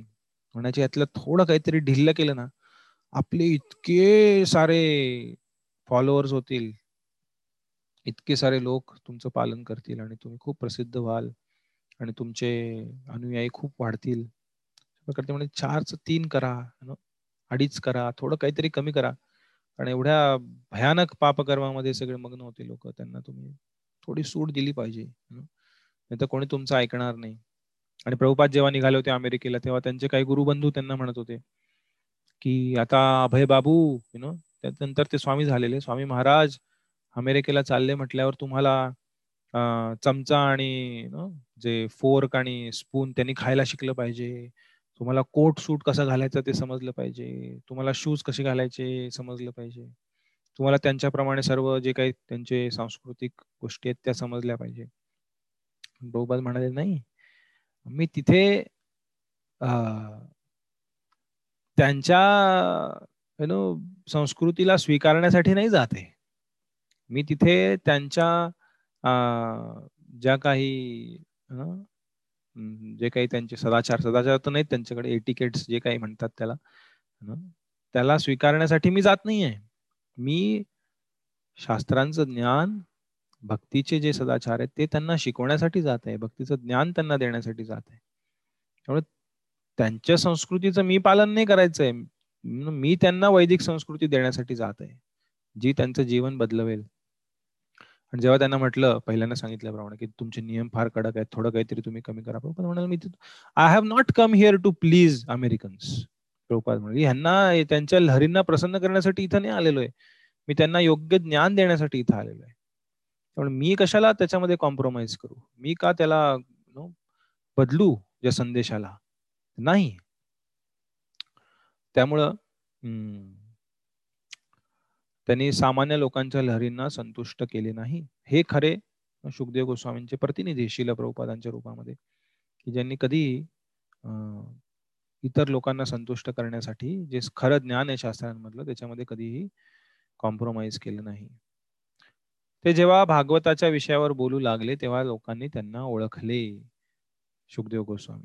त्यांनी जादूगारासारखी जादू किंवा शब्दचलाखी करण्याचा कधीच प्रयत्न केला नाही. बाह्यता ते मूढ मुके वेडे दिसत होते पण वास्तविकपणे त्यांचे व्यक्तिमत्व अत्यंत उच्च प्रतीचे आणि दिव्य होते. श्लोक सात कथम वा पांडवे यस्य राजर्षेर मुनिना सह संवाद समभूतात। यत्रैषा सात्वती श्रुती। परीक्षित महाराजांची त्या महर्षी बरोबर कशी भेट झाली? आणि वेदांचे महान दिव्य सार अशा श्रीमद भागवताचे त्या ऋषींकडून कथन करून घेणे त्यांना कसे शक्य झाले? तर हा तिसऱ्या श्लोकापासून आता आठव्या श्लोकापर्यंत एकच श्लोक आहे. भागवत कसं निर्माण झालं कधी झालं कधी केलं काय केलं? त्याच्यासोबत हे काही प्रश्न आहेत की सुखदेव गोस्वामींनी भागवत परीक्षित महाराजांना कसं सांगितलं वगैरे. सॉरी श्रीमद भागवताला येथे वेदांचे सार असे म्हटले आहे. कधी कधी काही अनधिकारी लोक समजतात त्याप्रमाणे ही काल्पनिक कथा वस्तू नव्हे. श्रीमद भागवताला शुकसंहिता अथवा शुकदेव गोस्वामी या महान ऋषींनी गायलेले वैदिक स्तोत्र असे म्हटले आहे. श्लोक संख्या आठ. सगोदो हनमात्रम हि गृहेषु गृहमेधिनाम् अवेक्षते महाभागस् तीर्थीकुर्वंस्तदाश्रमम् गोदोहन मात्रम गायीचं दूध काढायला जेवढा वेळ लागतो तितकाच वेळ ते गृहस्थांच्या घरामध्ये थांबायचे. महाभाग्यशाली श्री सुखदेव गोस्वामी गृहस्थांच्या घरांना पवित्र करण्याकरिता जितक्या वेळात गायीची धार काढली जाते तितकाच वेळ दरवाजावर थांबत होते. भिक्षा स्वीकार करायचे ते. गाईचं धार काढणे म्हणजे गायीचं दूध स्वीकार करेपर्यंत थांबायचे आणि गायीचं दूध काढलं गायीचं दूध भाषण करून तिथनं निघून जायचे ते. त्या काळाकरता फक्त त्या ग्रहस्थांच्या घराला पवित्र करण्यासाठी तिथे थांबायचे. शिल सुखदेव गोस्वामी सम्राट परीक्षित महाराजांना भेटले आणि त्यांनी श्रीमद भागवताच्या श्लोकांचा अर्थ स्पष्ट केला. अर्ध्या तासापेक्षा अधिक वेळ कोणत्याही ग्रहस्थाच्या घरापाशी थांबवायची त्यांना सवय नव्हती. ते भाग्यशाली ग्रहस्थांपासून फक्त भिक्षा घेत असत. आपल्या मंगलकारक उपस्थितीमुळे ते त्या घराला पवित्र करीत असत म्हणून दिव्य अशा अवस्थेत स्थिर झालेले सुखदेव गोस्वामी हे आदर्श प्रचारक आहेत. ज्यांनी संन्यास आश्रम स्वीकारला आहे आणि ज्यांनी भगवंतांच्या संदेशाचे प्रचार कार्य करण्याच्या कामी स्वतःला वाहून घेतले आहे त्यांनी शिल सुखदेव गोस्वामींच्या वागण्यातून शिकावे. की गृहस्थांना दिव्य ज्ञानात प्रबुद्ध करण्याव्यतिरिक्त त्यांचा गृहस्थाशी कोणताही संबंध नाही. ग्रहस्थापासून अशी भिक्षा ग्रहण करण्याचा हेतू केवळ त्या गृहस्थाचे घर पवित्र करणे हा असला पाहिजे. ज्याने संन्यास आश्रम स्वीकारला आहे त्याने त्या गृहस्थ आश्रमी मनुष्याच्या भौतिक मालमत्तेने भुलून जाऊ नये. कारण जर तो असा भुलला तर तो त्या संसारी लोकाचा खुशामती होतो. संन्यासाश्रमी लोकांना तर ही गोष्ट विषपानापेक्षा आणि आत्महत्येपेक्षा फारच अधिक धोकादायक आहे. आता श्लोक संख्या नऊ ते बारा या चार श्लोकांमध्ये परीक्षित महाराजांबद्दल प्रश्न विचारलेले ज्याचं उत्तर सातव्या अध्यायापासून एकोणीसाव्या अध्यायापर्यंत पुढचे जे काही सगळे अध्याय आहेत त्यामध्ये परीक्षित महाराजांची कथा त्याच्या आधी पांडवांची कथा वगैरे सर्व परीक्षित महाराजांशी संबंधित असलेली कथा तिथं सांगण्यात आलेली आहे. श्लोक संख्या सात ते बारा मध्ये. सॉरी अध्याय सात ते बारा सात ते एकोणीसमध्ये या नऊ ते बारा श्लोकांच्या प्रश्नांची उत्तर सातव्या अध्यायापासून चालू होतील आणि बा एकोणीसाव्या अध्यायांपर्यंत चालू राहतील. श्लोक नऊ अभिमन्यु सुतम सूत प्राहुर्भागवतोत्तमम्। तस्य जन्म महाश्चर्य। कर्माणी च गृणीही नः असे म्हटले आहे की अभिमन्यूचा पुत्र महाराज परीक्षित भगवंताचे उत्तम भक्त आहेत। अभिमन्यू सुतम प्राहु भागवतोत्तम। तस्य जन्म महाश्चर्य आणि त्याचा जन्म आणि कार्य सर्वच आश्चर्यकारक आहेत. कृपया आम्हाला त्यांच्याविषयी सांगा. परीक्षित महाराजांबद्दल प्रश्न विचारला शौनक ऋषीने ज्यावरती पूर्ण पहिला स्कंध त्याची चर्चा पुढे होईल. महाराज परीक्षित यांचा जन्म आश्चर्यजनक आहे. कारण त्यांच्या आईच्या गर्भात असताना भगवान श्रीकृष्णाने त्यांचे रक्षण केले. अश्वत्थाम्याने ब्रह्मास्त्र सोडून परीक्षित महाराजांना गर्भामध्ये मारण्याचा प्रयत्न केला होता तेव्हा भगवान श्रीकृष्णांनी सुदर्शन चक्राद्वारे स्वतः गर्भामध्ये प्रविष्ट झाले. अभिमन्यूची जी पत्नी होती उत्तरा तिच्या उत्तरेच्या गर्भामध्ये स्वतः प्रकट झाले भगवंत आणि परीक्षिताचं रक्षण केलं. म्हणून त्यांचं अजून एक नाव आहे विष्णुराट. परीक्षित महाराजांना विष्णुरात असे म्हटलं जातं. विष्णूंद्वारे त्यांचं रक्षण करण्यात आलं. म्हणून परीक्षित महाराजांना हे नाव देण्यात आलेलं त्यांची कर्मे सुद्धा आश्चर्यजनक आहेत कारण त्यांनी गायीला मारण्याचा प्रयत्न करणाऱ्या कलीला शिक्षा केली होती. जे कलियुग आहे कली व्यक्ती आहे एक जो प्रकट झाला परीक्षित महाराज असताना. त्याचं वर्णन आहे पुढे. कलीला कशा प्रकारे परीक्षित महाराजांनी शिक्षा केली? पुढे आपण जेव्हा वर्णन येईल तेव्हा त्याची विशेष चर्चा करणार आहोत. त्या कलीला शिक्षा केली होती. गोहत्या करणे म्हणजेच मानव संस्कृतीचा शेवट करणे होय. पापाचा प्रतिनिधी जो कली आहे तो गायीला मारत असताना त्या गायीचे संरक्षण परीक्षित महाराजांनी केले. त्यांचा मृत्यू सुद्धा आश्चर्यजनक आहे. कारण त्यांना आपल्या मृत्यूची पूर्व सूचना मिळाली होती. कुणाला मिळाली मृत्यूची पूर्व सूचना कुणाला नाही. त्यांना म्हटलेले सात दिवस सात रात्रानंतर तुमचा मृत्यू होईल. तक्षक या सापाद्वारे दंश होऊन. तसा मृत्यू मरणाधीन जीवाला आश्चर्यजनक आहे. गंगा नदीच्या तीरावर बसून भगवंतांच्या दिव्य कथा ऐकत त्यांनी आपल्या मरणाची तयारी केली. त्या सर्व दिवसात त्यांनी भागवताची कथा श्रवण केली. त्यावेळी त्यांनी अन्न किंवा पाणी घेतले नाही. सात दिवस सात रात्र अन्न पाण्याविना भागवताची कथा सुखदेव महाराज बोलतही होते आणि परीक्षित महाराज ऐकतही होते. आपल्याप्रमाणे दोन अडीच तास नाही एका रविवारी दर रविवारी नाही. सात दिवस सात रात्र आणि आता मरण आहे ते लक्षात घेऊन अतिशय आतुरतेने भागवताचं श्रवण करत होते. कारण हा सर्वोच्च औषधी आहे. निरामयम कृष्ण रसायनम पिब. कुलशेखर महाराज त्यांच्या एका प्रार्थनेमध्ये मध्ये म्हणतात खूप सुंदर श्लोक आहे.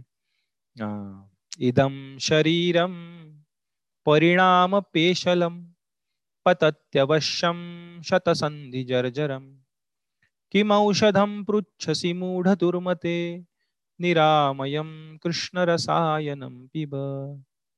इदम शरीरम परिणाम पेशलम। हे शरीर या भौतिक प्रकृतीद्वारे जो परिणाम घडतो त्याच्या अधीन आहे त्याला तुम्ही थांबवू शकत नाही.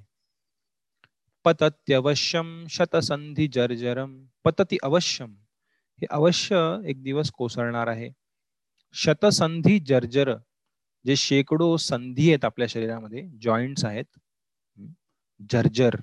ते जेव्हा जर्जर होतील ते जेव्हा क्षीण होतील ते जेव्हा वृद्ध होतील. तेव्हा शतसंधी जर्जर एक एक शरीरातला जो जॉईंट आहे आपल्या जोड आहेत संधी आहेत त्याला संधी वात म्हणतात कधी कधी जेव्हा संधीमध्ये वात जातो जॉईंटमध्ये तेव्हा त्याला संधी वात म्हणतात. संधी म्हणजे जॉईंट संस्कृत मध्ये सुद्धा संधी आहे.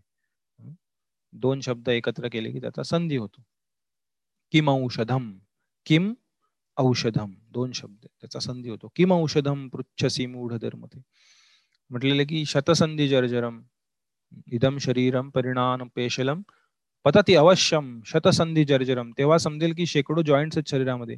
एक एक जॉईंट समजेल की आहे यु नो हा जॉईंट आतापर्यंत जाणीव नाही आपल्याला शरीरात किती जॉईंट आहेत. जेव्हा दुखायला लागतात तेव्हा समजेल की इथंही जॉईंट आहे. अरे इथंही जॉईंट आहे. अरे इथंही जॉईंट आहे. हाही दुखतोय हाही दुखतोय. शतसंधी जर्जरम. मग अशा परिस्थितीत कुलशेखर महाराज म्हणतात किम औषधम पृच्छसी? अरे कुठला औषध विचारतोयस? किम औषधम पृच्छसी? मूढ दुर्मते. अरे मूर्खा! अरे दुर्मती! कुठला औषध तुला या यु नो संकटातनं या भौतिक जगतातल्या या देहाच्या संकटातनं दूर करू शकेल? किम औषधम पृच्छसी मूढ दुर्मते. निरामयम कृष्ण रसायनम पिब। हे निरामय सर्व दुःख दूर करणार आमय म्हणजे दुःख सर्व दुःख दूर करणारं हे निरामय कृष्ण रसायन जे आहे श्रीमद भागवत रूपी पिब ते पी ते प्यायल्याने सर्व दुःख दूर होतील. भौतिक अस्तित्व नष्ट होईल आणि परत देह नाही घ्यावा लागला. तेच परीक्षित महाराजांनी केलं. पूर्णपणे सात दिवस सात रात्र भागवताची कथा श्रवण केली. त्यावेळी त्यांनी अन्न किंवा पाणी घेतले नाही. तसेच ते क्षणभरही झोपले नाहीत. म्हणून त्यांच्या संबंधी सर्वच काही आश्चर्यजनक आहे. जन्म आश्चर्यजनक भगवंतांनी वाचवलं. त्यांच्या कार्य आश्चर्यजनक कलीला कसं रोखून ठेवलं? पाप कार्य त्यांच्या राज्यामध्ये येऊ दिले नाहीत. युधिष्ठिर महाराजांप्रमाणेच धर्माचं राज्य त्यांनी केलं. त्यांचेच युधिष्ठिर महाराजांचेच नातू होते. पण तू होते. अर्जुन नातूच की अर्जुनाचा मुलगा अभिमन्यू अभिमन्यूचा मुलगा परीक्षित. नातू होते. त्याप्रमाणे त्यांनी राज्य केलं. त्यामुळे सर्वच आश्चर्यजनक होतं. आणि त्यांची कार्ये एकाग्रतेने श्रवण करण्यास योग्य आहेत. येथे राजा परीक्षित यांच्या संबंधी श्रवण करण्याची इच्छा प्रकट केलेली आहे. नऊ दहा अकरा बारा. परीक्षित महाराजांबद्दलच प्रश्न विचारतायत दहावा श्लोक ससम्राट कस्य हे स स काहीतरी चूक आहे याच्यामध्ये. हम्म एक शब्द मिसिंग आहे. वा. मीटर मध्येच नाही बसत कस्य वा पाहिजे. ससम्राट कस्य वा हे तो हो पाण्डूनां मानवर्धनः। प्रायोपविष्टो गंगा चुकलंय काहीतरी. चुकीचं आहे जुनं आहे ना हे? गंगायाम पाहिजे हा. गंग्या झाले ते. एक मिनिट. प्रायोपविष्टो गंगायाम। अनादृत्याधिराश्रियम ससम्राट कस्य वा हेतो? हो कुठल्या हेतूने? अशा प्रकारे आमरण उपोषण केलं. गंगाया गंगायाम अनादृत्य. काहीही स्वीकार न करता अं, अधिराट श्रियम. या खूप साऱ्या ऐश्वर्याचा स्वीकार न करता गंगेच्या किनारी जाऊन त्यांनी उपवास करून अशा प्रकारे हे कार्य का केलं? ते एक महान सम्राट होते आणि राज्याच्या सर्व ऐश्वर्याने ते संपन्न होते. त्यांची योग्यता इतकी महान होती की त्यांनी पांडूच्या राजवंशाची प्रतिष्ठा वाढविली. तर मग त्यांनी गंगा नदीच्या तीरावर बसून आमरण उपवास करून सर्वांचा त्याग का केला? असा प्रश्न ते विचारत आहेत. त्यांच्या ऐश्वर्यात आणि राज्यगर्भात काही अनिष्ट असे नव्हते. असे असताना या सर्व अनुकूल गोष्टींचा त्याग करून ते गंगेच्या काठावर आमरण उपोषण करण्यास बसले ही गोष्ट आश्चर्यकारक आहे म्हणून याचे कारण जाणून घेण्यासाठी सर्वजण उत्सुक होते श्लोक संख्या अकरा हम्म.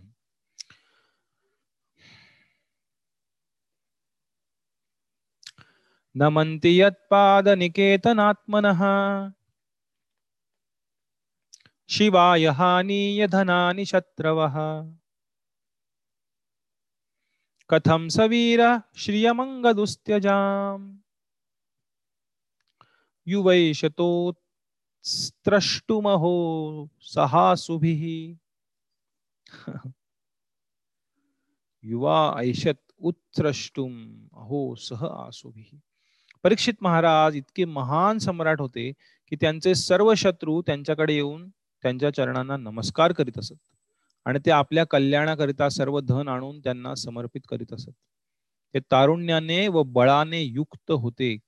तसेच त्याग करण्याला कठीण अशा राज ऐश्वर्याने संपन्न होते. असे असताना त्यांनी आपल्या जीवनासह या सर्व गोष्टींचा त्याग करण्याची इच्छा का केली? बऱ्याच वेळा लोकांना वाटतं की अरे हे का असं सोडून सर्व करतायत? परीक्षित महाराज एवढे मोठे राजे लोकांना समजत नाही. बऱ्याच लोक आमच्या काही भक्तांना प्रश्न विचारतात मंदिरातल्या. काय झालं तुम्ही? मंदिरात असं पूर्ण वेळ काही गडबड झाली का जीवनामध्ये? कोणी तुम्हाला ब्रेकअप झाला का तुमचं काही? कोणी तुम्हाला सोडून गेली का? तुम्हाला एवढं नैराश्य काय आलं जीवनामध्ये? तुम्ही अशा प्रकारे मुंडन करून भगवे वस्त्र घालून. असं कार्य का करताय? म्हणजे लोकांना वाटतं की एखादा व्यक्ती वैरागी झाला म्हणजे त्याच्या जीवनात फ्रस्ट्रेशन आलं. तो काही भौतिक जीवनात करू शकला नाही. आणि त्यामुळं त्यानं सर्व सोडून आता वैराग्याचा ढोंग करतोय व्यक्ती. अशी एक समजूत. कारण आपण मागे मागच्या तात्पर्यात पाहिलं की बद्ध जीवांना आध्यात्मिक अस्तित्वाप्रती काहीही कल्पना नसते. त्यांना वाटतं की यु नो या जगतात आपण काहीतरी केलं यु नो खूप मोठी काहीतरी प्राप्ती केली खूप धन एकत्र केलं किंवा खूप मोठ्या पदावरती मी गेलो. सर्व जगात माझं कौतुक झालं. म्हणजेच मी खरा पुरुषार्थी म्हणजेच मी काहीतरी खूप चांगलं केलंय. पण ह्याच्या पलीकडेही अस्तित्व आहे. आणि पूर्वीच्या काळी जे राजे होते ते राजर्षी होते. कारण ते महान ऋषींद्वारे मार्गदर्शित पद्धतीने राज्य करायचे. जरी ते परीक्षित महाराजांसारखे खूप प्रभावी असले खूप मोठ्या पदावर असले आणि खूप ताकदवान असले तरी त्यांना कधीही या भौतिक अस्तित्वाबद्दल गर्व झाला नाही जे खरे राजर्षी होते पूर्वीच्या काळांमध्ये. पण आजकाल जेव्हा व्यक्ती भौतिक जीवनामध्ये अशा प्रकारे काही लाभ प्राप्त करतो त्याला आध्यात्मिक जीवनामध्ये तो पूर्णपणे अंधपणे जीवन जगतो. त्याला अं, याच्याबद्दल जाणीव होत नाही. म्हणून अशा सर्व लोकांना समजण्यासाठी अशा प्रकारचे प्रश्न शास्त्रांमध्ये प्रकट केले जातात आणि ज्यांची उत्तरं दिली जातात. परीक्षित महाराजांच्या जीवनात कोणतीही अनिष्ट अशी गोष्ट नव्हती. ते वयाने अतिशय तरुण होते. पराक्रमाने आणि ऐश्वर्याने ते जीवनाचा उपभोग करू शकत होते. म्हणून सक्रिय जीवनातून निवृत्त होण्याचे त्यांना काही कारण नव्हते. राज्याचे कर वसूल करण्याच्या कामी त्यांना कोणतीही अडचण नव्हती. कारण ते इतके बलशाली आणि शूर होते. त्यांचे शत्रू सुद्धा त्यांच्याकडे येऊन चरणांवर नमस्कार करून सर्व संपत्ती त्यांच्या कल्याणाकरिता त्यांना अर्पित करीत असत. महाराज परीक्षित धर्मनिष्ठ राजा होते. त्यांनी शत्रूवर विजय मिळवला होता आणि म्हणून त्यांचे राज्य समृद्धीने परिपूर्ण होते. त्यांच्या राज्यात भरपूर दूध धान्य आणि धातू होते. सर्व नद्या आणि पर्वत प्रचूर खनिज द्रव्यांनी संपन्न होते. म्हणून भौतिक दृष्टीने सर्व गोष्टी संतोषजनक होत्या. म्हणून परीक्षित महाराजांना राज्याचा आणि जीवनाचा अकाली त्याग करण्याचे काहीच कारण नव्हते. त्या ऋषींना हे सर्व ऐकण्याची उत्सुकता होती. श्लोक बारा. शिवाय लोकस्य भवाय भूतये. य उत्तमश्लोकपरायणा जनाः जीवन्ति नात्मार्थमसौ पराश्रयम् मुमोच निर्विद्य कुतः कलेवरम। जे लोक भगवंतांच्या सेवेसाठी पूर्ण समर्पित झालेले असतात ते दुसऱ्यांच्या कल्याणाकरिता विकासाकरिता व दुसऱ्यांच्या सुखाकरिताच जगतात. ते स्वार्थी हेतूने जग जगा ते स्वार्थी हेतूने जगत नसतात. म्हणून सम्राट परीक्षित महाराज या सर्व सांसारिक स्वामित्वाच्या आसक्तीतून जर मुक्त होते तर मग जे मर्त्य शरीर दुसऱ्यांच्या आश्रयाकरिता होते त्याचा त्याग ते कसे करू शकले? परीक्षित महाराज एवढे महान भक्त होते आणि एवढी महान सेवा करत होते सर्व जगासाठी एका सम्राटाच्या रूपाने अतिशय धर्मनिष्ठ पद्धतीने राज्य करत होते. मग अशा प्रकारची जी परोपकारी सेवा या भावनेने ते करत होते. त्यांना सम्राट असल्याचं घमंड घमेंड कधीच नव्हती. ते भोग करण्यासाठी राज्यपदावर बसले नव्हते. ते सेवेच्या भावनेने राज्यकारभार सेवक म्हणजे असं नाही की सेवक हा नेहमी नो एकदम खालच्या स्तरावरती असला पाहिजे. नाही. सेवक ही भावना आहे. सेवा भाव असला पाहिजे आणि त्या भावनेने निस्वार्थपणे सेवा केली पाहिजे. पण जर सेवा करण्यासाठी जर सम्राट होण्याची गरज असेल तर सम्राट व्हायलाही भगवत भक्त तयार आहेत जसे परीक्षित महाराज आहेत. आणि अशा प्रकारे सेवा ते खूप चांगली करत असताना मग त्यांनी त्या सेवेचा त्याग का केला?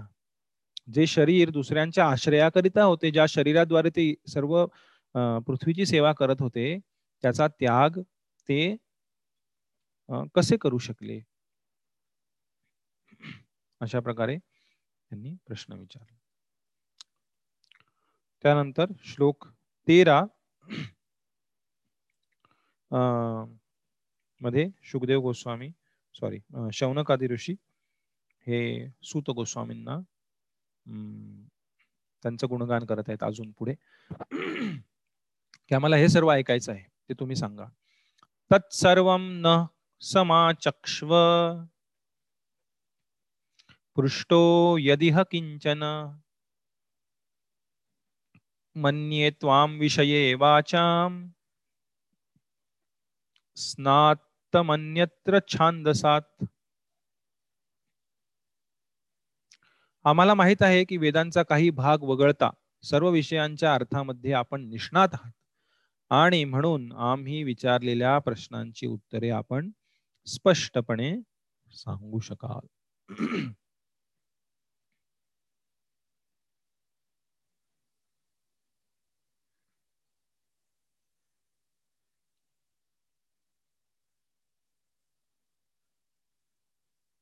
ठीक आहे. श्लोक चौदा पासून पुढे या अध्यायाच्या जवळपास शेवटपर्यंत तेहतीस श्लोक आहेत. त्यापैकी पंचवीसाव्या श्लोकापर्यंत व्यासदेवांनी सर्व वेदांना कसं विभाजित केलं? कारण आता पहिल्या प्रश्नाचं उत्तर चालू झालेलं आहे. जो पहिला प्रश्न विचारला की भागवत कसं प्रकट झालं? दुसरा प्रश्न विचारला परीक्षित महाराजांबद्दल की परीक्षित महाराजांचा जन्म वगैरे. आणि तिसरा प्रश्न सुखदेव गोस्वामींबद्दल की ते हस्तिनापुरात आले वगैरे ते सर्व कसं झालं? त्याचं उत्तर या अध्याय या स्कंधाच्या शेवटी अठरा एकोणीसाव्या अध्यायामध्ये जिथे परीक्षित महाराजांचं वर्णन तिथे सुखदेव महाराजांचंही वर्णन आहे अठराव्या आणि एकोणीसाव्या अध्यायात.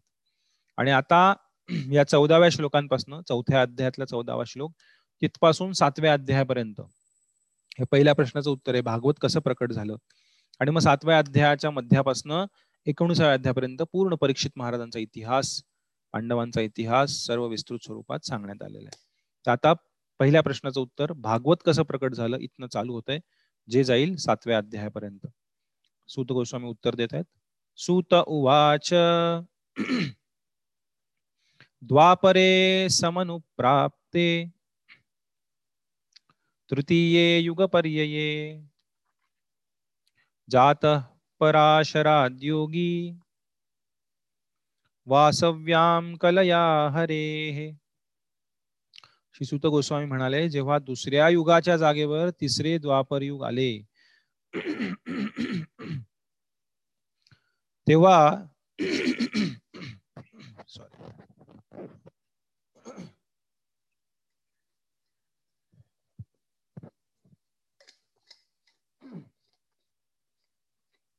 गोस्वामी म्हणाले जेव्हा दुसऱ्या युगाच्या जागेवर तिसरे द्वापर युग आले तेव्हा पराशर मुनींपासून वसूची मुलगी सत्यवती हिच्या गर्भातून वासव्य वासव्या जी वसूंची मुलगी भगवंतांचे कला अवतार महर्षी व्यासदेव यांचा जन्म झाला.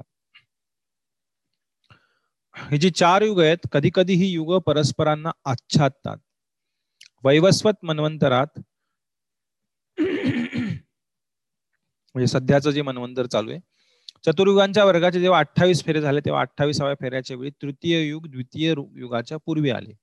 म्हणजे जे तृतीय युग आहे त्रेतायुग ते दुसऱ्यांदा आलं आणि नंतर द्वापार युग आलं. त्या विशिष्ट युगात भगवान श्रीकृष्ण देखील अवतरित होतात आणि त्यामुळे काही विशिष्ट परिवर्तन घडले. व्यासदेवांची माता ही वसू नावाच्या कोळ्याची सत्यवती नावाची मुलगी होती जिचं आधी नाव अं मत्स्यगंधा होतं. नंतर पराशर मुनींच्या आशीर्वादाने ती पद्मगंधा झाली. आणि त्यानंतर ती सत्यवती म्हणून प्रसिद्ध झाली. कोळ्याची सत्यवती नावाची मुलगी होती. त्यांचे पिता महान पराशर मुनी होते. हा त्यांचा जन्म इतिहास आहे. प्रत्येक युगाच्या अवधीचे तीन भाग असतात. प्रत्येक भागाला संध्या म्हणतात. शिल व्यासदेव त्या विशिष्ट युगाच्या तिसऱ्या संध्येत अवतीर्ण झाले. म्हणजे द्वापार युग संपत असताना कलियुग चालू व्हायची मधली जी संध्या आहे त्या संध्येच्या वेळेस पराशर मुनींद्वारे या सत्यवतीच्या उदरामध्ये व्यासदेवांचं प्रकटीकरण झालं.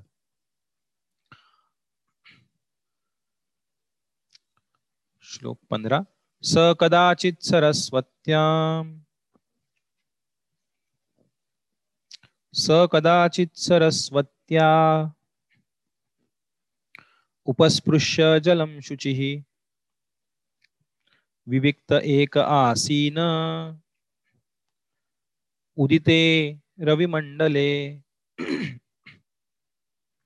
एकदा सूर्योदयाच्या वेळी सरस्वतीच्या पाण्यात प्रातकालीन स्नान आदी कार्य आटोपून व्यासदेव सरस्वतीच्या तीरावर ध्यान करण्यासाठी एकटे बसले होते. सरस्वती नदी हिमालयात बद्रिक आश्रमाच्या भागातून वाहते. म्हणून त्या स्थानाचा निर्देश बद्रिक आश्रमाजवळी शम्याप्रास असे म्हणून केलेला आहे. तेथे श्री व्यासदेवांचे निवासस्थान आहे. अजूनही श्री व्यासदेव तिथे राहत आहेत. आणि व्यासदेव हे चिरंजीव आहेत. शास्त्रांमध्ये सात चिरंजीवांचं वर्णन करण्यात आलेलं आहे. कारण व्यासदेवही चिरंजीव आहेत. ते बदरिक आश्रमापाशी राहत आहेत. ही घटना घडली पाच हजार वर्षांपूर्वी पण आठशे वर्षांपूर्वी जेव्हा मध्वाचार्य ब्रह्ममध्व संप्रदायात ज्या संप्रदायात चैतन्य महाप्रभूंनी दीक्षा घेतली ज्या परंपरेमध्ये आपण हे ज्ञान प्राप्त करत आहोत त्या ब्रह्म संप्रदायाचे जे मध्वाचार्य उडपी कृष्ण मठाचे अधिष्ठाता.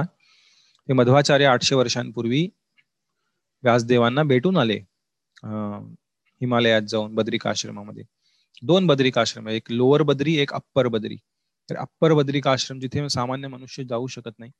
त्या ठिकाणी मध्वाचार्य स्वतः जे वायूचे अवतार होते भीमसेन आणि हनुमानजींचे विस्तार स्वरूप हे हे मध्वाचार्य स्वतः आठशे वर्षांपूर्वी हिमालयात जाऊन व्यासदेवांना भेटून त्यांच्याकडनं ज्ञान प्राप्त करून आले.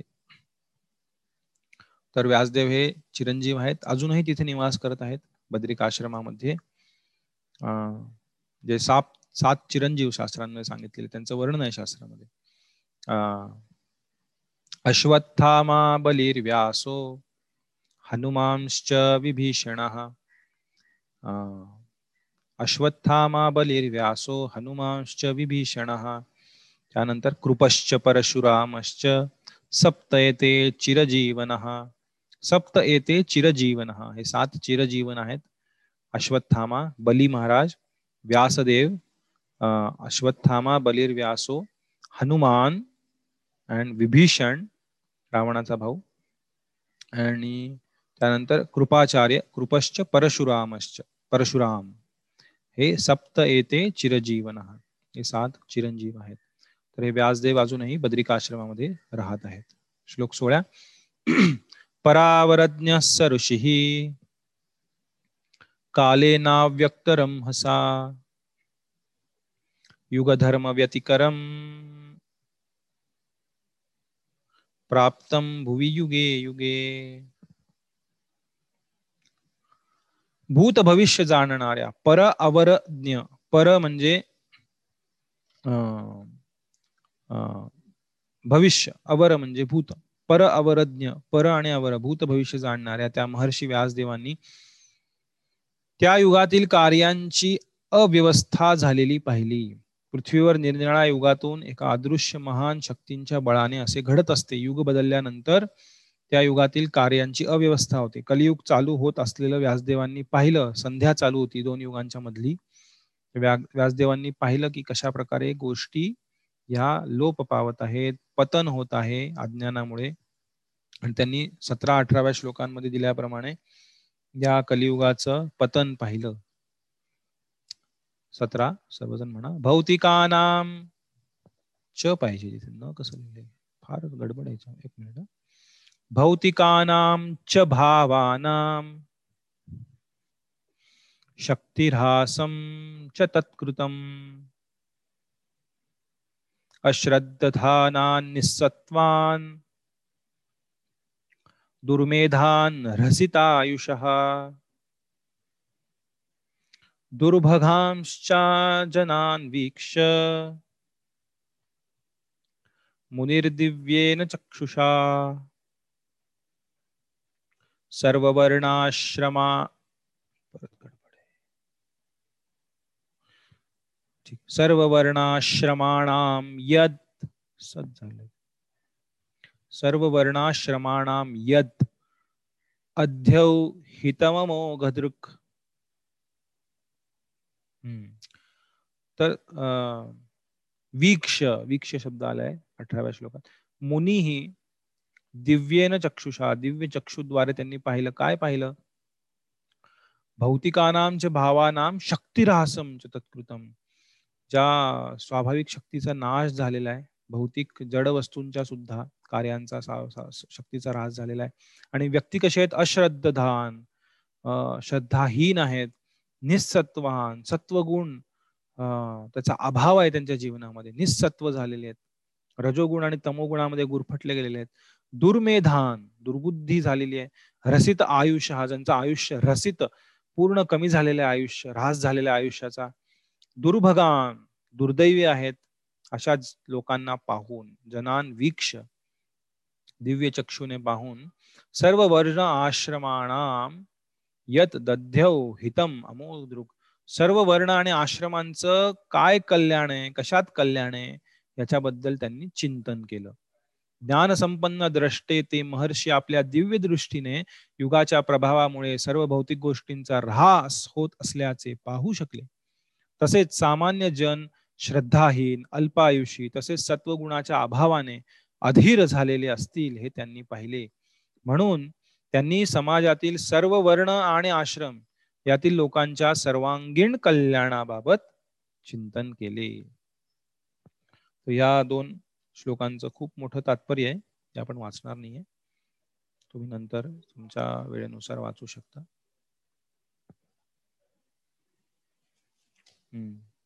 तर अशा प्रकारे चिंतन सर्व भगवंतांचे प्रतिनिधी करतात.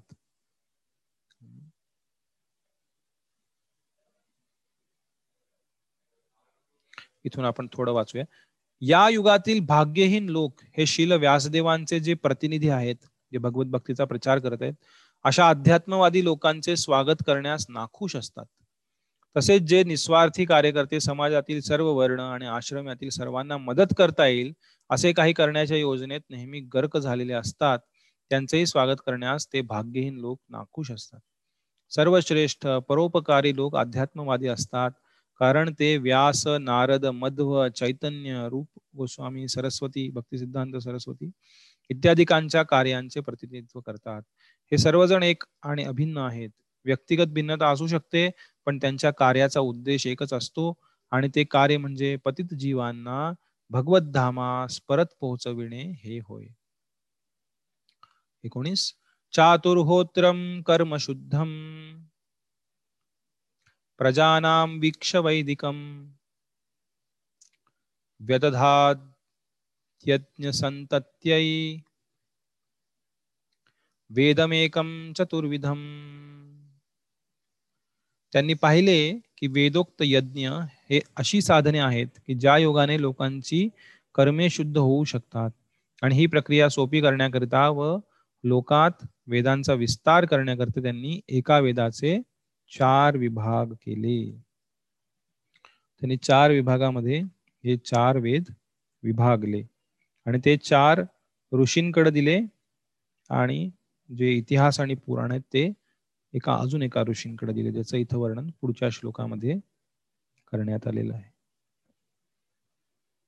पूर्वी यजुर्वेद नावाचा एकच वेद होता आणि त्यानंतर त्यांनी चार ग्रंथामध्ये त्याचं विभागणी केली व्यासदेवांनी. कुठल्या कुठल्या वेदांमध्ये विभागणी केली त्याचं इथे वर्णन आहे. ऋग यजुसामाथ ऋग यजुसामथर्वाख्या वेदाश्चत्वार उद्धृताः। इतिहासं पुराणं च। पंचमो वेद उच्यते। इतिहासपुराणं च पंचमो वेद उच्यते। याला पाचवा वेद म्हटलेला आहे। ज्ञानाचे जे मूळ उगम त्या वेदांचे वेगवेगळे चार विभाग करण्यात आले. ऋग यजु साम अथर्व आणि पुराणातील सत्य ऐतिहासिक घटना आणि अधिकृत कथा यांना पाचवा वेद म्हटले गेले. इतिहास पुराणम च पंचमो वेद उच्चते याला पाचवा वेद म्हटलेले आहे. आणि ते एकेका ऋषींकडे त्यांची जबाबदारी त्यांनी सोपवली. चार जे वेद आहेत त्यांची. तत्रग्वेर तत्र तत्रर्ग्वेदधर पैलः सामगो जैमिनी कविः। वैशंपायन एवैको निष्णातो यजुषामुत।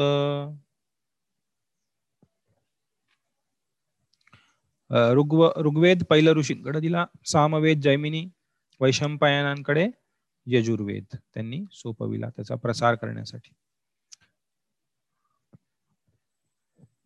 अर्थवाने अथर्व पाहिजे अथर्ववेद. अथर्वांगिरसामासीत। सुमंतूर्दारुणो मुनिः। इतिहासपुराणानां पितामेरो महर्षणः।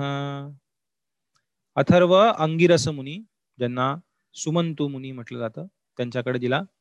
आणि इतिहास आणि पुराण हे माझ्या वडिलांकडे जे रोमहर्षण सूत होते सूत गोस्वामींचे वडील. सूत गोस्वामींचं नाव उग्रश्रव त्यांचे वडील रोमहर्षण सूत. सूत हे त्यांचं पदवी होती. आडनाव म्हणता येईल आपल्या आत्ताच्या याच्यामध्ये. तर रोमहर्षण सूत यांचे पुत्र हे सूत जे आता बोलत आहेत ते रोमहर्षणांचे पुत्र आहेत. सुमंतू नावाने ओळखले जाणारे एकनिष्ठ व गंभीरतेने समर्पित मुनी होते. त्यांच्याकडे अथर्व वेद सोपवण्यात आला. ज्यांना अंगिरा ऋषी म्हटलं जातं. आणि माझे पिता रोमहर्षण ऋषींकडे इतिहास व पुराणे सोपविण्यात आली. तेवीस. त एत ऋषयो वेदम. स्वम स्वं व्यस्यननेकधा शिष्यै प्रशिष्यैस्तच्छिष्यैर् वेदास्ते शाखिनो भवन शिष्य प्रशिष्य तत्शिष्य असं शिष्यांद्वारे त्याचा अनुयायांच्या शाखा निर्माण झाल्या. या सर्व विद्वान पंडितांनी आपापल्या वेदांच्या शाखांचे आणखी अनेक शाखात विभाजन केले. त्यांचे शिष्य प्रशिष्य आणि त्या शिष्यांचेही शिष्य या रूपात वेदांच्या अनुयायांच्या आपापल्या शाखा निर्माण झाल्या. ज्ञानाचे मूळ स्रोत वेद आहेत. ज्ञानाच्या अशा कोणत्याही प्राकृत किंवा अप्राकृत शाखा नाहीत की ज्यांचा मूळ वेदांशी संबंध नाही. या शाखांचा फक्त निर्णया शाखात विकास झाला आहे. प्रथमतः त्या शाखा महान आदरणीय आणि विद्वान आचार्य यांच्याकडे सोपविल्या गेल्या. दुसऱ्या शब्दात सांगायचे तर वैदिक ज्ञान अनेक शिष्य परंपरेने अनेक शाखात विभक्त होऊन सर्व विश्वात त्या ज्ञानाचा प्रसार प्रसार केला गेला. म्हणून कोणी असा दावा करू शकत नाही की त्यांचे ज्ञान वेदांहून निराळे किंवा स्वतंत्र आहे. चोवीस. त एव वेदा दुर्मेधैर धार्यन्ते पुरुषैर्यथा एवं चकार भगवान व्यासः कृपणवत्सलः। अज्ञानी लोकांवर अतिशय दयाळू अशा महर्षी व्यासदेवांनी वेदांचे संपादन अशा रीतीने केले की ते वेद कमी बुद्धीच्या लोकांनाही आत्मसात करता येईल.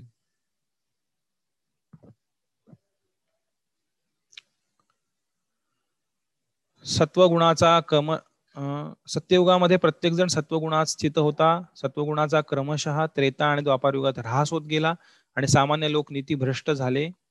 वर्तमान युगात सत्वगुण जवळजवळ शून्य प्राय आहे कलियुगामध्ये. म्हणून सामान्य लोकांकरिता दयाळू हृदयाच्या आध्यात्मिक शक्ती संपन्न शिला व्यासदेवांनी रजोगुणातील आणि तमोगुणातील अल्पबुद्धीच्या लोकांना देखील प्रत्यक्ष समजावे म्हणून वेदांचे अनेक शाखात विभाजन केले. पुढील श्लोकात हे समजावून दिले आहे. स्त्री शूद्र द्विज बंधूनाम त्रयीन श्रुतिगोचरा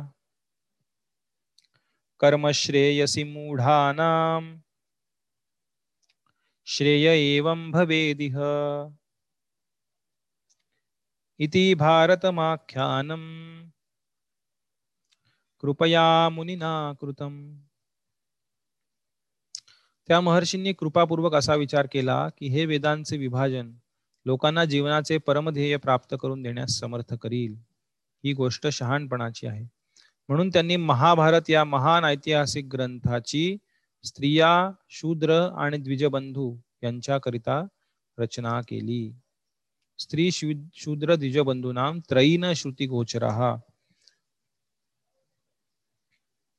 तर जे द्विजबंधू आहेत जे ब्राह्मण क्षत्रिय वैश्य कुळात जन्म घेतलेले आहेत पण ते त्या स्तरावर नाही आहेत. त्यांना द्विजबंधू म्हटलेले. असे द्विजबंधू जे नावाकरता द्विज आहेत. द्विज म्हणजे दुसऱ्यांदा जन्म घेणे. द्विज जे ब्राह्मण क्षत्रिय वैश्य कुळात जन्मतात त्यांच्यावरती उपनयन संस्कार केला जातो. त्या संस्काराद्वारे त्यांचा दुसऱ्यांदा जन्म होतो आध्यात्मिक पद्धतीने ज्ञान प्राप्त करण्यासाठी म्हणून त्यांना द्विज म्हटलेलं आहे. पण जे या ब्राह्मण क्षत्रिय किंवा वैश्य कुळात जन्मून सुद्धा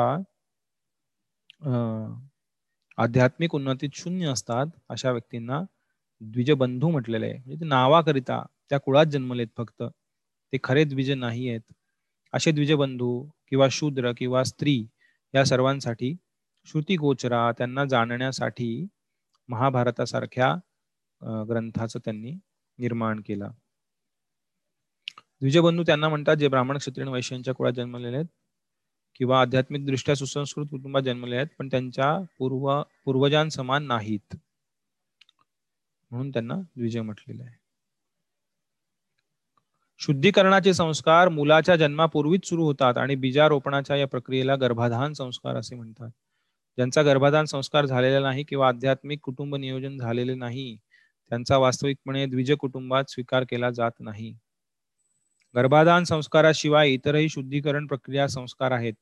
त्यांपैकी उपनयन एक संस्कार आहे. हा संस्कार आध्यात्मिक दीक्षेच्या वेळी केला जातो. या विशिष्ट संस्कारानंतर मनुष्याला खरा द्विजय म्हटले जाते. एक जन्म बीजारोपण संस्काराच्या वेळी होतो आणि दुसरा जन्म आध्यात्मिक दीक्षेच्या वेळी होतो. जो असे महत्त्वाचे संस्कार करण्यात करण्यात समर्थ आहे त्यालाच प्रामाणिक द्विज असे म्हणतात. जर माता व पिता यांनी आध्यात्मिक कुटुंब नियोजनाची प्रक्रिया अवलंबिली नाही आणि केवळ वासनावश होऊन मुलांना जन्म दिला तर त्यांच्या मुलांना द्विजबंधू असे म्हणतात.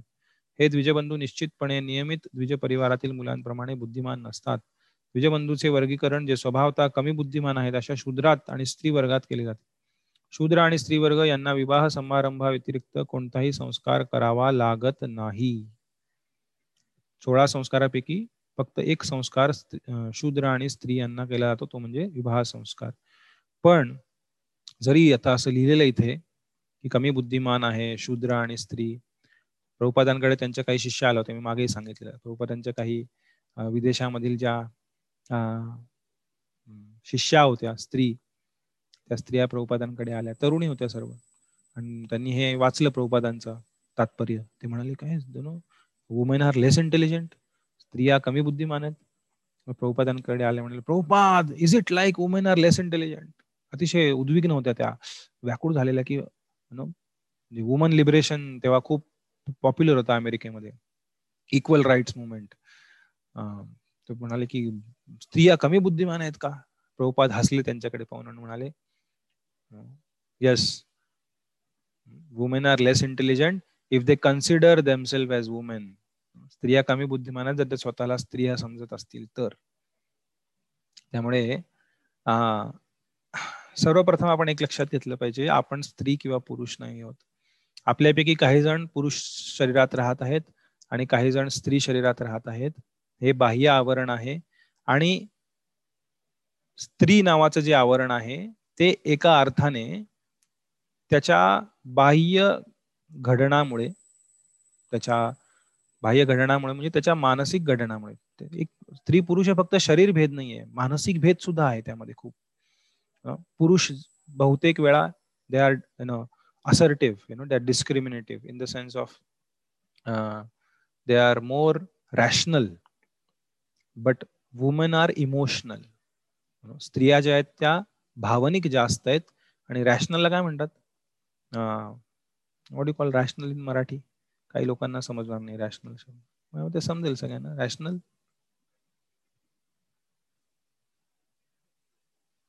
काय म्हणतात rational quick anyone okay chat व्यवहारी. ओके हा. ठीक आहे. गुगल ट्रान्सलेट रॅशनल म्हणजे व्यवहारी नो भावनिक न होता निर्णय घेऊ शकण्याची क्षमता पुरुष शरीरामध्ये जास्त आहे.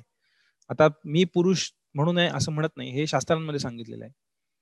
पण दोन्ही गोष्टींची गरज आहे समाजामध्ये. म्हणून पुरुषही आहेत स्त्रीही आहेत. भावनिक न होता निर्णय घेण्याची क्षमता ही पुरुषांमध्ये जास्त आहे. आणि भावनिक होऊन एखाद्या व्यक्तीला भावनिक आधार देण्याची क्षमता स्त्रियांमध्ये जास्त आहे. म्हणून म्हटलं जातं behind every successful man there is a woman प्रत्येक यशस्वी पुरुषाच्या मागे एक स्त्री आहे. त्यामुळे जे लोक म्हणतात इक्वल राईट्स हे ते असं आरडाओरडा करण्याचा प्रयत्न करतात त्यांना समजत नाही आहे की नो समाज कशा पद्धतीने बनवलाय भगवंतांनी. आणि स्त्री पुरुष भांडण करण्यात अर्थ नाही तुम्ही स्त्री नाही आम्ही पुरुष नाही आहे हे समजून घेतलं पाहिजे सर्वप्रथम. हा एक ड्रेस आहे बाहेरचा जो आपल्या कर्मानुसार आपल्याला प्राप्त झालाय. व्यावहारिक दृष्टिकोनाने त्यानुसार वागलं पाहिजे भौतिक स्तरावरती. पण आध्यात्मिक स्तरावरती सर्व समान आहेत. कुणालाही भगवंतांची भक्ती करण्यापासून रोखलेलं नाहीये. शिलप्रभुपाद अनेक वेळा सांगायचे. प्रत्येकाला अधिकार आहे भगवंतांची भक्ती करण्याची. एक सुंदर गीत आहे. त्याच्यामध्ये म्हटलेलं आहे. कोण कहते हे भग अच्युतम केशवम कृष्ण दामोदरम राम नारायणम जानकी वल्लभम कोण कहते है भगवान आते नहीं. द्रौपदी की तरह तुम बुलाते नहीं। कोण कहते भगवान आते नहीं। कोण म्हणतं भगवान येत नाही द्रौपदी की तरह तुम बुलाते नाही। द्रौपदी सारखं तुम्ही बोलवत नाही। द्रौपदी प्रमाणे बोलवलं तर भगवंत प्रकट होतील हदबल होऊन. जर बोलवलं तर भगवंत प्रकट होतील निश्चित मदत करण्यासाठी. कोण कहते हे भगवान? खाते नहीं। बेर शबरी के जैसे खिलाते नहीं। कोण कहते भगवान खाते नाही। शबरी प्रमाणे प्रेमाने तुम्ही नाही खाऊ घालत। बेर शबरी के जैसे खिलाते नहीं। कोण कहते है भगवान सोते नहीं। माँ यशोदा की जैसे सुलाते नहीं। कोण म्हणतं भगवंत झोपत नाही? हा? यशोदा मातेसारखं झोपून पहा. झोपतील भगवंत. कोण कहते हे भगवान नाचते नाही। गोपियो की तरा तुम नचाते नाही। कोण म्हणतं भगवंत नाचत नाही गोपींसारखं नाचून पहा. लहान असताना भगवंत ज्या यशोदा मातेच्या मैत्रिणी होत्या गोपी वयस्कर त्या भगवंतांना नाचवायच्या. आणि भगवंत जेव्हा युवा अवस्थेत लीला करत होते तेव्हा त्यांच्या ज्या गोपी होत्या त्यांच्या लिलांमधल्या रास क्रीडेमध्ये वगैरे त्या त्यांना नाचवायच्या. तर गोपींप्रमाणे तुम्ही नाचवत नाही तर भगवंत नृत्य करतील भक्तांच्या प्रसन्नतेसाठी. आता ह्या गाण्यामध्ये ज्या सर्व महान भक्तांची नावं आली त्या कोण आहेत? स्त्री आहेत का पुरुष आहेत? स्त्रिया आहेत. गोपी शबरी द्रौपदी यशोदा कुंती महाराणीचं नाव आहे श्रीमद भागवतामध्ये. अतिशय महान भक्त आहेत भगवंतांच्या. त्यांची चर्चा आहे पुढे याच स्कंधामध्ये. तर आध्यात्मिक स्तरावरती स्त्री पुरुष भेद केलेला नाहीये.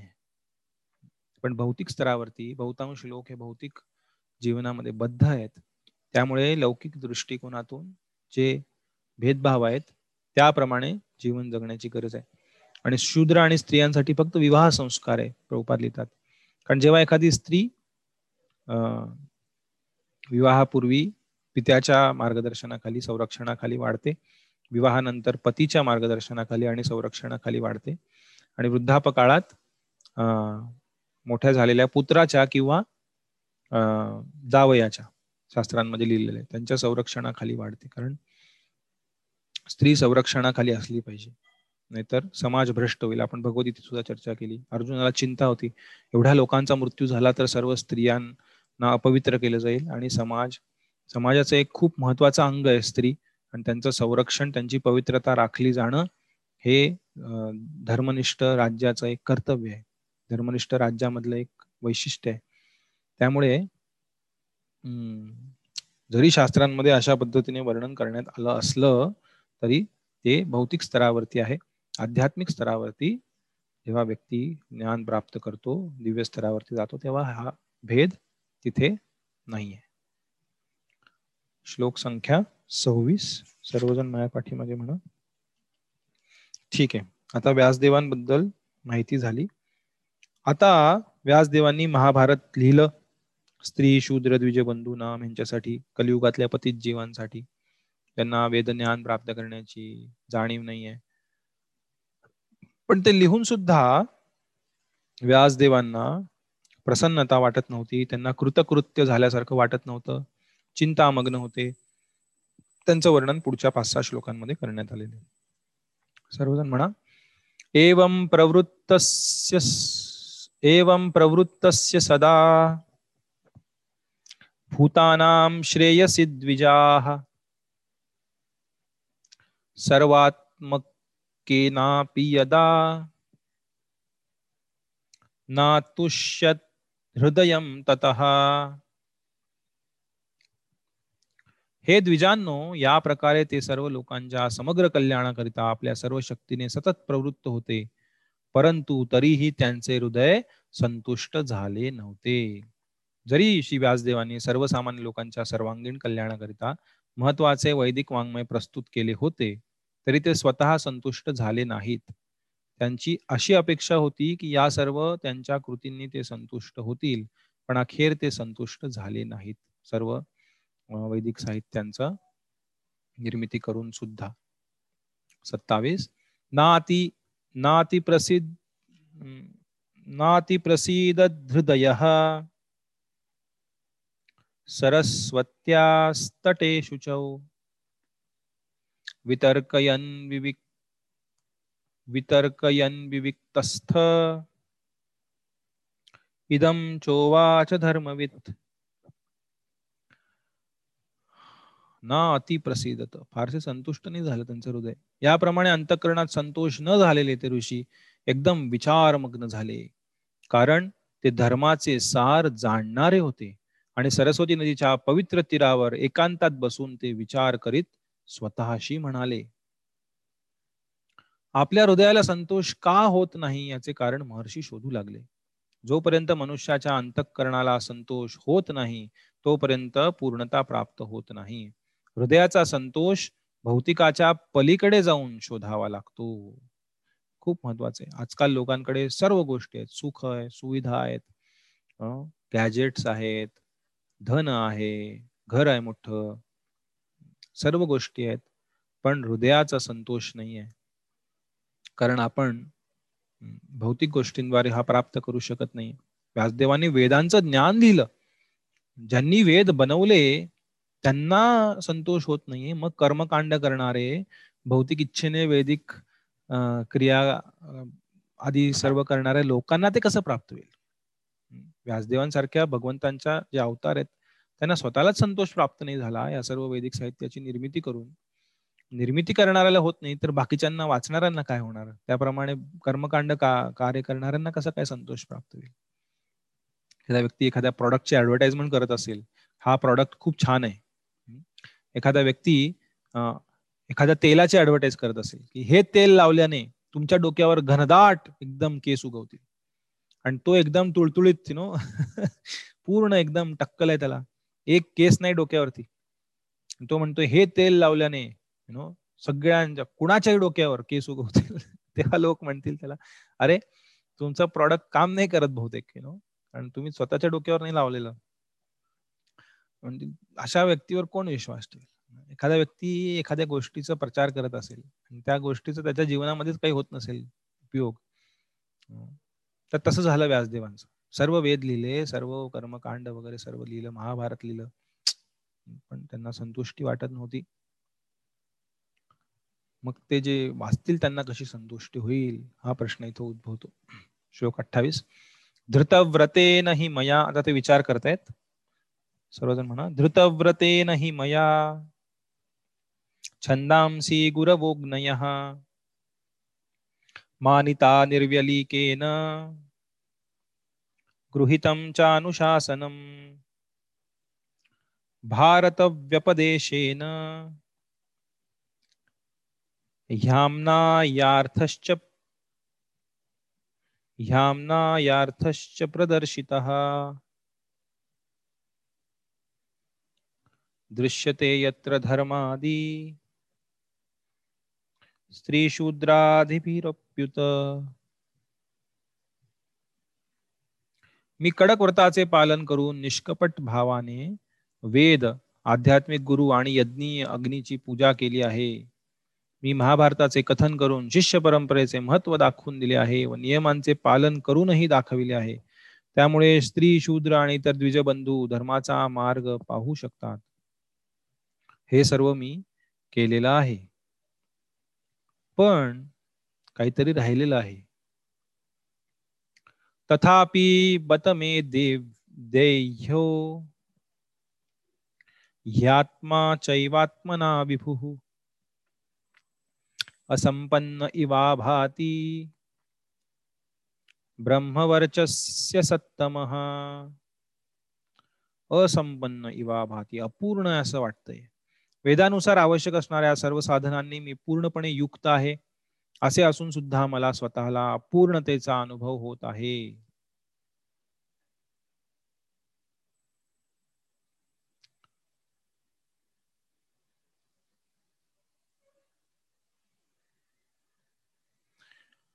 हा प्रोपात लिहितात इथे जड विषयांमध्ये पूर्णपणे मग्न असलेल्या जीवांचे शुद्धीकरण वेदांनी घालून दिलेल्या कर्मानुष्ठानांनी शक्य झाले आहे.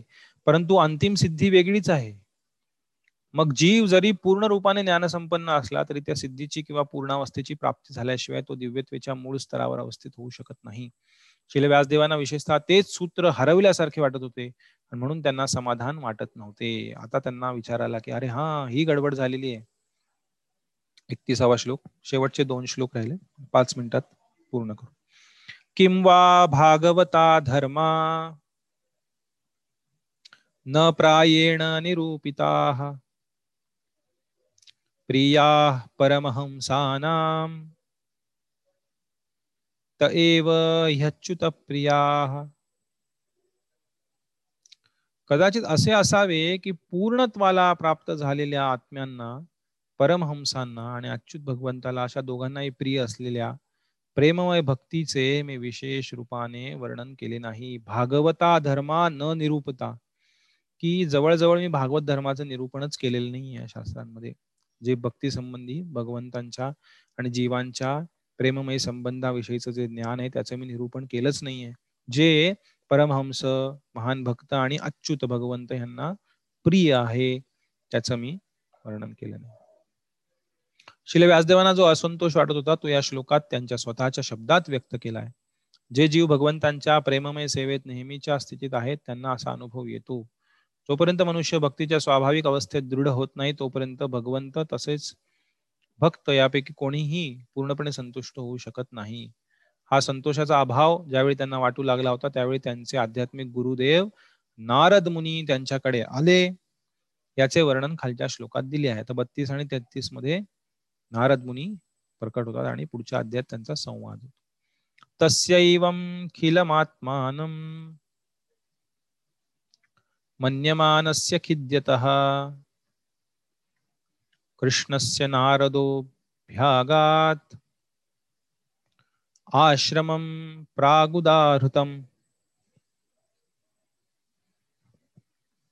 शिल व्यासदेव आपल्या अपूर्णतेबद्दल खेद करीत असताना पूर्वी सांगितल्याप्रमाणे सरस्वतीच्या तीरावर बसलेल्या कृष्णद्वैपाम व्यास यांच्या आश्रमात महर्षी नारद मुनी आले.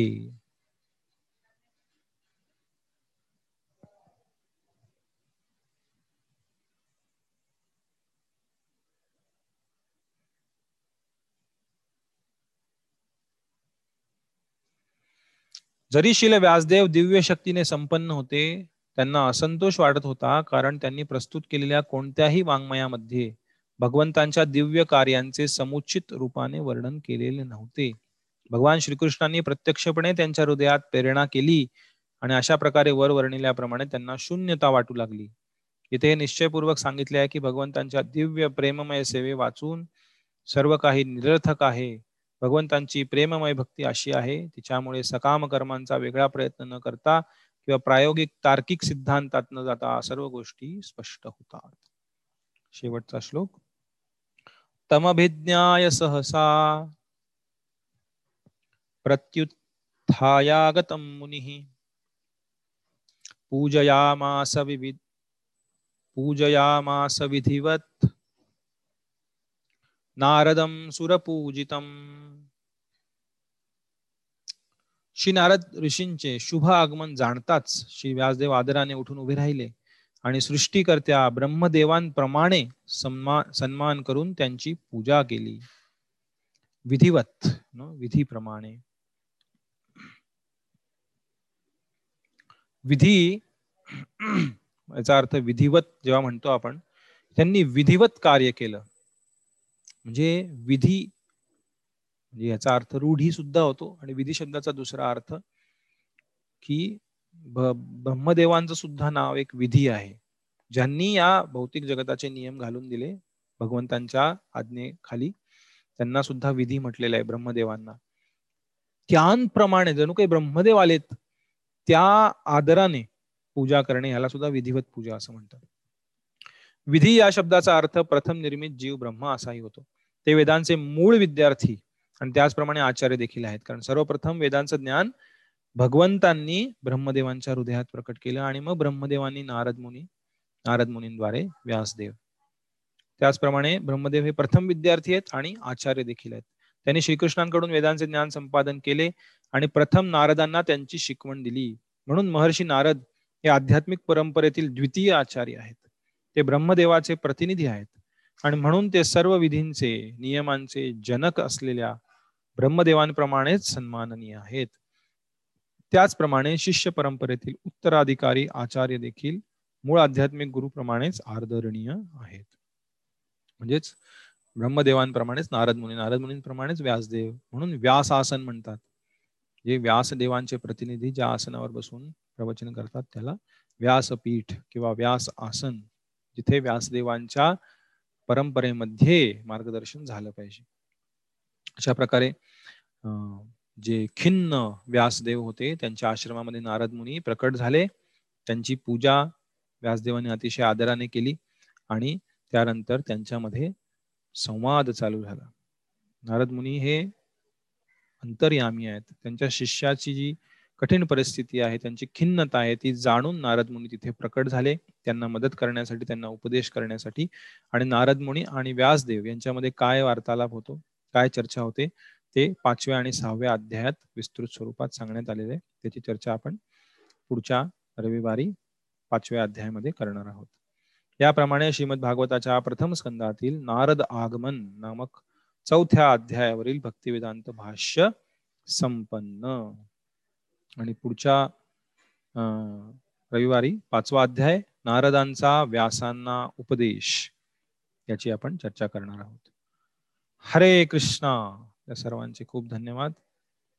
व्हिडिओ चालू करू शकता सर्वजण? कुणाला काही प्रश्न आहेत?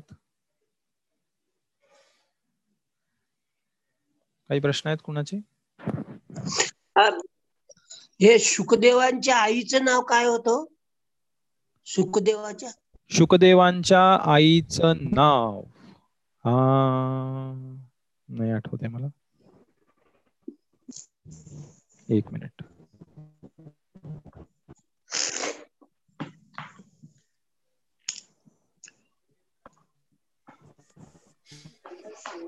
नंतर सांगा चालतंय. ठीक आहे चेक करावं लागेल. मला नाही आठवते हा उद्या सांगायचं चालेल चालेल. ओके कोणीतरी चॅटमध्ये टाकतं. गुगल वरती पाहायला वाटतं कोणीतरी.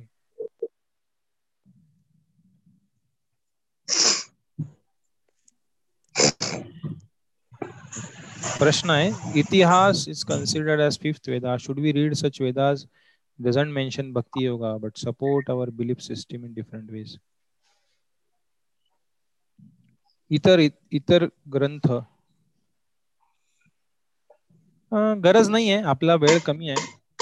मनुष्य जीवन फार छोटा आहे. चालतंय चालतंय. वेळ कमी आहे आपल्याकडे Okay. आणि नाही नाही दुसरा प्रश्न आहे त्याचं उत्तर देतोय मी. इथे प्रश्न विचारला गेलाय की इतर बर बर. इतर शास्त्रांचं आपण अध्ययन केलं पाहिजे का ज्यामध्ये भक्ती योगाची चर्चा केली गेलेली नाहीये? ओके तुम्हाला नाही दिसत आहे प्रश्न प्रायव्हेट पाठवलेला आहे. तर असे शास्त्रांचं अध्ययन केलं पाहिजे का? तर ते सांग गरज नाहीये. चाणक्य पंडित सांगतात की यु नो वेळ कमी आहे मनुष्य जीवन छोट आहे. भरपूर विघ्न आहेत आपल्या जीवनामध्ये. जे बेसिक भगवद्गीता भागवत तेही वाचून झालेलं नाही आहे आणि एक नव्याण्णव पॉईंट नव्याण्णव टक्के लोकांना माहितीच नाहीये शास्त्र काय आहेत ज्ञान काय दिलेलं आहे शास्त्रांमध्ये. अनेक लोकांना भगवद्गीता काय आणि भागवत काय हेही माहीत नाहीये. त्यात काय लिहिलंय ते तर दूरची गोष्ट. एवढे अं, अज्ञानामध्ये सर्व जगातील लोक जीवन जगतायत. भौतिक स्तरावरती शरीराच्या स्तरावरती स्वतःला शरीर समजून अं, भोग करण्याच्या you know, मागे धावत आहेत. त्यामुळे अं, या सर्व गोष्टी वाचण्याची गरज नाही. सर्वप्रथम आपण भगवद्गीता श्रीमद भागवत या दोन ग्रंथांना जरी व्यवस्थित समजून घेतलं तरी मनुष्य जीवन सफल होईल. त्यानंतर त्यावर आधारित इतर आचार्यांनी जे लिहिलेले ग्रंथ आहेत ते सुद्धा अनंत आहेत. अनेक अनेक आहेत. ते सर्व जरी समजून घेतले तरी भरपूर आहे. त्यामुळे भक्ती क्षेत्रामध्येच एवढे शास्त्र आहेत एवढे सारे ग्रंथ आहेत. मग ते जरी आपले वाचून समजून आचरण करून झाले तरी आपलं जीवन कृतकृत्य होईल. त्यामुळे या बाकीच्या गोष्टींची गरज नाही चर्चा करण्याची. हे होईल. पाचव्या अध्यायात ह्याच विषय नारद मुनी व्यासदेवांना सांगतात अशा प्रकारची चर्चा होते हे सर्व. वायसम तीर्थ मुशंती मानसा. कावळ्यांचा समागम आहे. कावळ्यांची सभा. कावळ्यांच्या सभेमध्ये कशाची चर्चा होते? की कुठ्या कुठल्या उकरड्यावर सर्वात सडलेलं खाद्यपदार्थ मिळतात. ओके. हीच चर्चा होईल कावळ्यांच्या सभेमध्ये कारण त्यांना तेच आवडतं. त्याचप्रमाणे कावळ्याप्रमाणे मनोवृत्ती असणाऱ्या लोकांच्या चर्चेत आध्यात्मिक गोष्टींची चर्चा होणार नाही तर भौतिक गोष्टींचीच चर्चा होईल. म्हणून अशा चर्चेमध्ये बुद्धिमान लोक कधीही अं, रुची घेणार नाहीत ही चर्चा आहे. अजून काही प्रश्न आहे कुणाला? ते आता सध्या आपले ग्रंथ वेद हे सगळे जे आहेत ते संस्कृत मध्ये आहेत. बरोबर. तर संस्कृत आपले म्हणजे शिकवण्याचे पहिल्यापासून म्हणजे शाळेमध्ये नाहीत ना. जास्त. बरोबर. मग ते शिकवणार कसं लोक? ते पोचणार कसं? आता तुम्ही शिकला तुम्ही सांगितलं तुम्ही आम्हाला पर्यंत आलं कसं तरी. पण किती लोकांना हे संस्कृतचं ज्ञानच नाहीये. ज्ञानेश्वरी बाबा शिकवले प्रभुपाल भाषांतर करून मराठीमध्ये आम्हाला थोडं थोडं दिलं.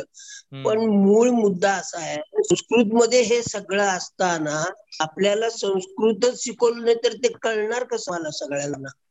बरोबर आहे. पण त्या शास्त्रांमध्ये गीता भागवत आदी शास्त्रांमध्ये दिला गेलेला संदेश जास्त महत्त्वाचा आहे भाषेशिवाय. भाषेपेक्षा संदेश महत्त्वाचा आहे. आणि तोच संदेश सामान्य जनांना पोहोचावा म्हणून आपण मराठीमध्ये वाचत आहोत. शिल प्रभुपादांनी इंग्रजी भाषेत भाषांतर केलं.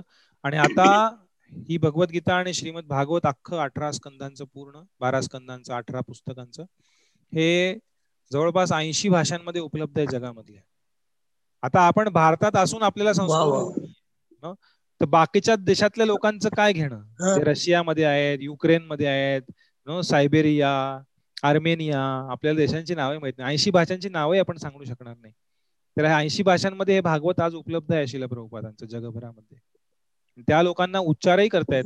चायना चायना मधले जे भक्त आहेत हरे कृष्ण हजारो हजारो भक्त आहेत चीन मध्ये सुद्धा जे रोज सोळा मणांचं जप करतात चार नियमांचं पालन करतात आपल्याहून जास्त भारतीय पद्धतीने जीवन जगतात. असे हजारो भक्त चीन रशिया मधल्या देशांमध्ये आहेत.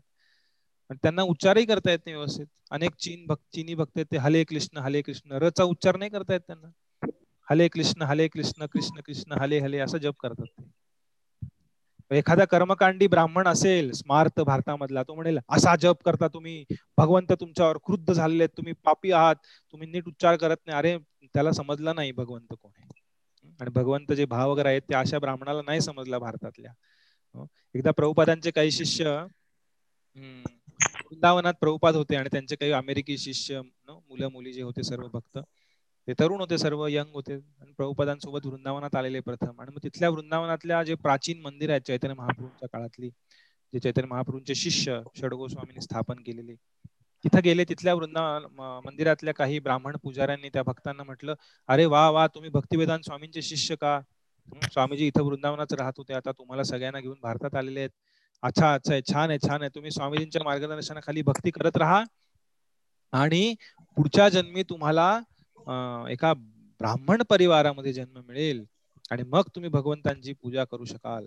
आणि ते भक्त प्रभुपादांचे शिष्य काय नवीन भक्त होते? एक दोन वर्ष भक्तीमध्ये अमेरिकेत जन्मलेले. प्रभुपादांकडनंच त्यांना सर्व ज्ञान माहिती आहे खूप खुश झाले. हो मंदिरातले पुजारी आम्हाला आशीर्वाद देत आहेत आम्ही अशीच भक्ती केली तर पुढच्या जन्मी आम्ही ब्राह्मण कुळात जन्म घेऊ. वा वा वा खुश झाले. हसत हसत प्रभुपादांकडे आले म्हणाले प्रभुपाद आम्हाला आशीर्वाद दिला पुजाऱ्यांनी तिथल्या. काय आशीर्वाद दिला? प्रभुपाद म्हणाले. ते म्हणाले की तुम्ही अशीच स्वामीजींच्या मार्गदर्शनाखाली भक्ती करा. तुम्हाला ब्राह्मणाचा जन्म घेईल. प्रभुपाद मोठ्याने हसायला लागले. प्रभुपाद म्हणाले त्यांना जाऊन तुम्ही सांगा. त्यांना म्हणा तुम्ही अशीच सेवा करत राहा पुढच्या जन्मी तुम्हाला इस्कॉनमध्ये जन्म मिळेल आणि तुम्ही भगवत धामाला जाल. प्रभुपाद म्हणाले जन्म ब्राह्मण कुळात घेऊन काही फायदा नाहीये. प्रभुपाद म्हणाले तुम्ही काय भक्ती मार्ग अवलंब करताय त्याचा फायदा आहे. तुम्ही ब्राह्मण कुळात जन्म घेऊन कर्मकांड करत राहिला भौतिक भोग वाचण्यासाठी स्वर्गात जाण्यासाठी धडपड करत राहिला तर पुरण पुनरपी जननम पुनरपी मरणम. स्वर्गात जाल सुद्धा पुण्य करून. पण फायदा काय? दुसरा एखादा शूद्र कुळात चांडाळ कुळात यु नो एखाद्या खालच्या परिवारामध्ये दुसऱ्या देशांमध्ये वर्णाश्रमाच्या बाहेर जन्म घेऊन भक्ती करेल भगवंतांची शुद्ध भावनेने आणि भगवत धामाला निघून जाईल आणि तुम्ही मी ब्राह्मण ब्राह्मण करत या भौतिक जगतामध्ये अडकून राहाल तर त्याचा फायदा काय? हे शास्त्रांमध्ये सांगितलेले. त्यामुळे प्रल्हाद महाराज सांगतात की या बाह्य गोष्टींची अपेक्षा भगवंत करत नाहीत. तुम्ही किती अं तज्ज्ञ आहात तुम्ही किती विद्वान आहात कुठल्या कुळात जन्मलेला तुम्हाला संस्कृत भाषा येते की नाही तुम्हाला नाही. भगवंत या सर्व गोष्टी पाहतच नाहीत. भगवंत पाहतात तुम्ही ज्या परिस्थितीत आहात त्या परिस्थितीमध्ये तुम्ही तुमच्या पूर्ण शक्तीने या भागवत धर्माचं पालन कशा पद्धतीने करताय? हरिनामाचा जप कसा करताय? ग्रंथ समजून घ्यायचा प्रचार ग्रंथांचा संदेश फक्त संस्कृत येऊन फायदा नाही. असे अनेक लोक आहेत जे भगवद्गीता उलटी सुलटी पुलटी एक ते सातशे सातशे ते एक म्हणून दाखवतील तुम्हाला. असे अनेक लोक आहेत आम्ही ओळखतो सुद्धा त्यांना. पण त्यांच्या जीवनामध्ये यु नो भक्तीचा भग अर्धा गोल पण नाही फक्त. नुसते श्लोक म्हणतात. त्या श्लोकाचा अर्थ नाही त्याला माहिती. अर्थ समजला तरी त्याचं पालन करणार नाहीत. आणि जीवनामध्ये त्यांचा काही परिवर्तन घडलेलं नाही. मग अशा लोकांचा काय उपयोग? भले ते संस्कृत मध्ये प्रकांड पंडित असो त्याचा काहीही फायदा नाही. म्हणून वेदाचं ज्ञान प्राप्त करणाऱ्यांचे तीन प्रकार आहेत सांगितलेले. एक महान भक्त इस्कॉन मधले त्यांनी सांगितले तीन प्रकारचे लोक आहेत. एक पहिले आहेत जे वेदांचं अध्ययन करतात संस्कृत मध्ये विद्वान आहेत मोठ्या मोठ्या डिग्री घेतलेल्या आहेत. मोठ्या मोठ्या युनिव्हर्सिटी मधनं वेदांवरती पीएचडी घेतलेली आहे खूप सारं केलेलं आहे. पण ह्या सर्व वैदिक साहित्याला एक मायथॉलॉजी म्हणतात थुतांड म्हणतात. मायथॉलॉजी मिथ म्हणजे मिथ शब्दाचा अर्थ खोट आहे. जे खोट आहे जे आभासी आहे. तर हे सर्व छान आहे. खूप प्रकांड पांडित्यानं लिहिलं गेलेलं आहे पण हे सर्व खोट आहे. अशा प्रकारची समजूत करून घेतात. हे पहिल्या प्रकारचे लोक. दुसऱ्या प्रकारचे लोक आहेत ते भगवंतांच्या दिव्य स्तरावरचे भक्त आहेत. ते जसंच्या तसं सर्व वैदिक साहित्याला स्वीकार करतात. हे अपौरुष आहे. हे भगवंताने दिले गेलेलं ज्ञान आहे. जे ज्ञान आम्ही स्वीकार करून त्याप्रमाणे जीवन जगण्याचा प्रयत्न करतो. आणि तिसरे आहेत पहिले आहेत ते रिजेक्शनिस्ट जरी विद्वान असले वेदांचं अध्ययन करत असले तरी reject no they reject Vedas they don't accept दुसरे आहेत ते ऍक्सेप्शनिस्ट नो जे भक्त आहेत भगवंतांचे ते स्वीकार करतात. त्या त्या स्तरानुसार वेदांमध्ये जे ज्ञान दिले ते. आणि तिसरे जे आहेत ते त्यांना म्हणतात नो अकोमोडे अकोमोडेशनिस्ट दे आर अकोमोडेटिव्ह म्हणजे पटलं तर स्वीकार करणार नाही पटलं तर म्हणा नाही नाही नाही हे असं नसणार हे असं असणार. म्हणजे मला जे समजतंय मला जे पटतंय तेवढंच स्वीकार करणार. त्याच्या पलीकडचं असलं की म्हणणार नाही नाही नाही ऍक्च्युली हे असं आहे. ना ऍक्च्युली हे असं नाही असं जसं अर्जुनाचं महाभारतात एक वर्णन आहे. ना अर्जुन आंघोळीला एका ठिकाणी गेला होता. अर्जुनाच्या चार पत्नी होत्या. महाभारतात वर्णन आहे. एक आहे सुभद्रा एक आहे द्रौपदी तिसरी आहे काय नाव तिचं बरं? अजून एक आहे आणि चौथी उलुपी. तर ते उलुपीशी लग्न कसं झालं महाभारतात? म्हणून अर्जुन स्नान करण्यासाठी गेला एका तलावात त्याने डुबकी मारली. डुबकी मारली तर त्या उलु उलुपीने त्याचं अपहरण केलं अर्जुनाच आणि तिथे पाण्यामध्ये वरुण देवाच्या तिथे जाऊन त्यांचं लग्न झालं. आता अकोमोडिस्ट काय म्हणतो? असं कसं? पहिला रिजेक्शनिस्ट काय म्हणेल? नॉट ऍक्सेप्टेबल मायथॉलॉजी पाण्याखाली त्यांनी श्वास कसा घेतला? हा रिजेक्शनिस्ट प्रश्न विचारेल. आम्ही नाही स्वीकार करत. हे पाण्याखाली मनुष्य राहू शकत नाही. श्वास कसा घेणार? आणि मग जो अकोमोडेशनिस्ट आहे तो म्हणेल ऍक्च्युली ते तसं झालं नव्हतं. त्याने डुबकी मारली तिने डुबकी मारली आणि तिने त्याला डुबकी मारून खालनं अंडर वॉटर स्विमिंग करत पलीकडच्या तलावाच्या त्या किनारी ते गेले असणार. आणि तिथे कुठेतरी ते बाहेर गेले आणि मग त्यांनी लग्न केलं असणार. असं वर्णन करतात. भीमाला सुद्धा यु नो विष देऊन तलावात टाकलं. खाली जाऊन मग त्यांचं तिकडे वरुण देवांच्या राज्यात गेले ते. म्हणजे हा तसं नसणार ते. वरुण देवाचं राज्य म्हणजे कुठं असणार? ते तलावातनं बाहेर गेले असे. आणि मग पलीकडे कुठेतरी जंगलात ते वरुण देवांचं राज्य असणार.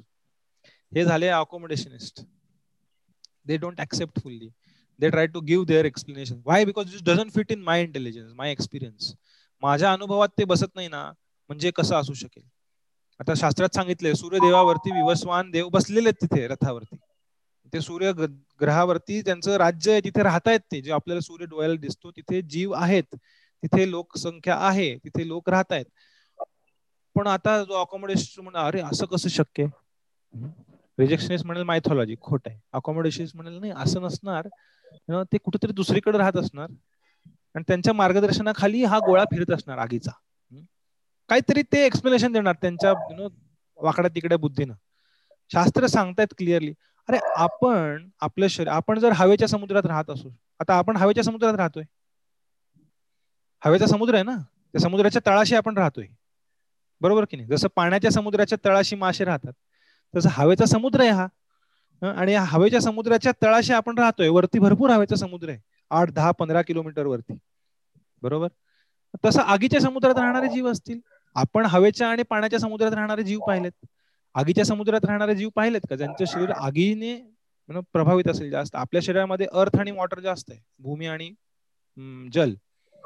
पण अशी शरीर आहेत दिव्य जिथे अग्नी जास्त असेल जो आपल्या शरीरात खूप कमी आहे.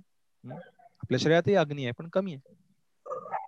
तर या प्रकारचं ज्ञान आपण स्वीकार केलं पाहिजे. वैदिक शास्त्र म्हणून.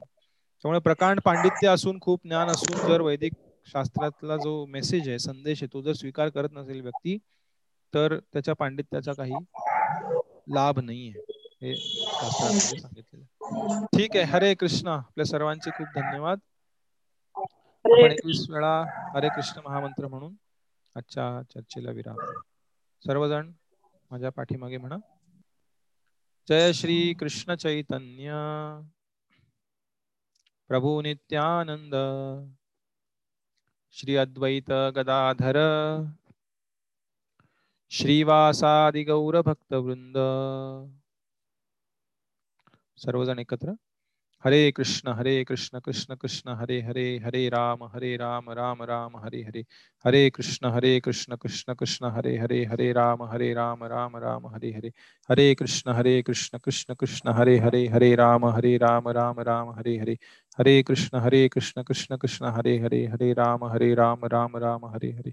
हरे कृष्ण हरे कृष्ण कृष्ण कृष्ण हरे हरे हरे राम हरे राम राम राम हरे हरे हरे कृष्ण हरे कृष्ण कृष्ण कृष्ण हरे हरे हरे राम हरे राम राम राम हरे हरे हरे कृष्ण हरे कृष्ण कृष्ण कृष्ण हरे हरे हरे राम हरे राम राम राम हरे हरे हरे कृष्ण हरे कृष्ण कृष्ण कृष्ण हरे हरे हरे राम हरे राम राम राम हरे हरे हरे कृष्ण हरे कृष्ण कृष्ण कृष्ण हरे हरे हरे राम हरे राम राम राम हरे हरे हरे कृष्ण हरे कृष्ण कृष्ण कृष्ण हरे हरे हरे राम हरे राम राम राम हरे हरे हरे कृष्ण हरे कृष्ण कृष्ण कृष्ण हरे हरे हरे राम हरे राम राम राम हरे हरे हरे कृष्ण हरे कृष्ण कृष्ण कृष्ण हरे हरे हरे राम हरे राम राम राम हरे हरे हरे कृष्ण हरे कृष्ण कृष्ण कृष्ण हरे हरे हरे राम हरे राम राम राम हरे हरे हरे कृष्ण हरे कृष्ण कृष्ण कृष्ण हरे हरे हरे राम हरे राम राम राम हरे हरे हरे कृष्ण हरे कृष्ण कृष्ण कृष्ण हरे हरे हरे राम हरे राम राम राम हरे हरे हरे कृष्ण हरे कृष्ण कृष्ण कृष्ण हरे हरे हरे राम हरे राम राम राम हरे हरे हरे कृष्ण हरे कृष्ण कृष्ण कृष्ण हरे हरे हरे राम हरे राम राम राम हरे हरे हरे कृष्ण हरे कृष्ण कृष्ण कृष्ण हरे हरे हरे राम हरे राम राम राम हरे हरे हरे कृष्ण हरे कृष्ण कृष्ण कृष्ण हरे हरे हरे राम हरे राम राम राम हरे हरे हरे कृष्ण हरे कृष्ण कृष्ण कृष्ण हरे हरे हरे राम हरे राम राम राम हरे हरे। हरे कृष्ण हरे कृष्ण कृष्ण कृष्ण हरे हरे हरे राम हरे राम राम राम हरे हरे। हरे कृष्ण। सर्वांचे खूप खूप धन्यवाद. पण पुढच्या रविवारी पाचव्या अध्यायाची चर्चा करणार आहोत आणि मंगळवारी नेहमीप्रमाणे श्रीमद भगवद्गीता अभ्यास वर्ग रात्री आठ वाजता. हरे कृष्ण। ग्रंथराज श्रीमद भागवतम की जय। जगत जगद्गुरु श्रील प्रभुपाद की जय। अनंत कोटि वैष्णव वृंद की जय। निताय गौर प्रेमानंदे। हरि हरे। हरे कृष्ण। धन्यवाद।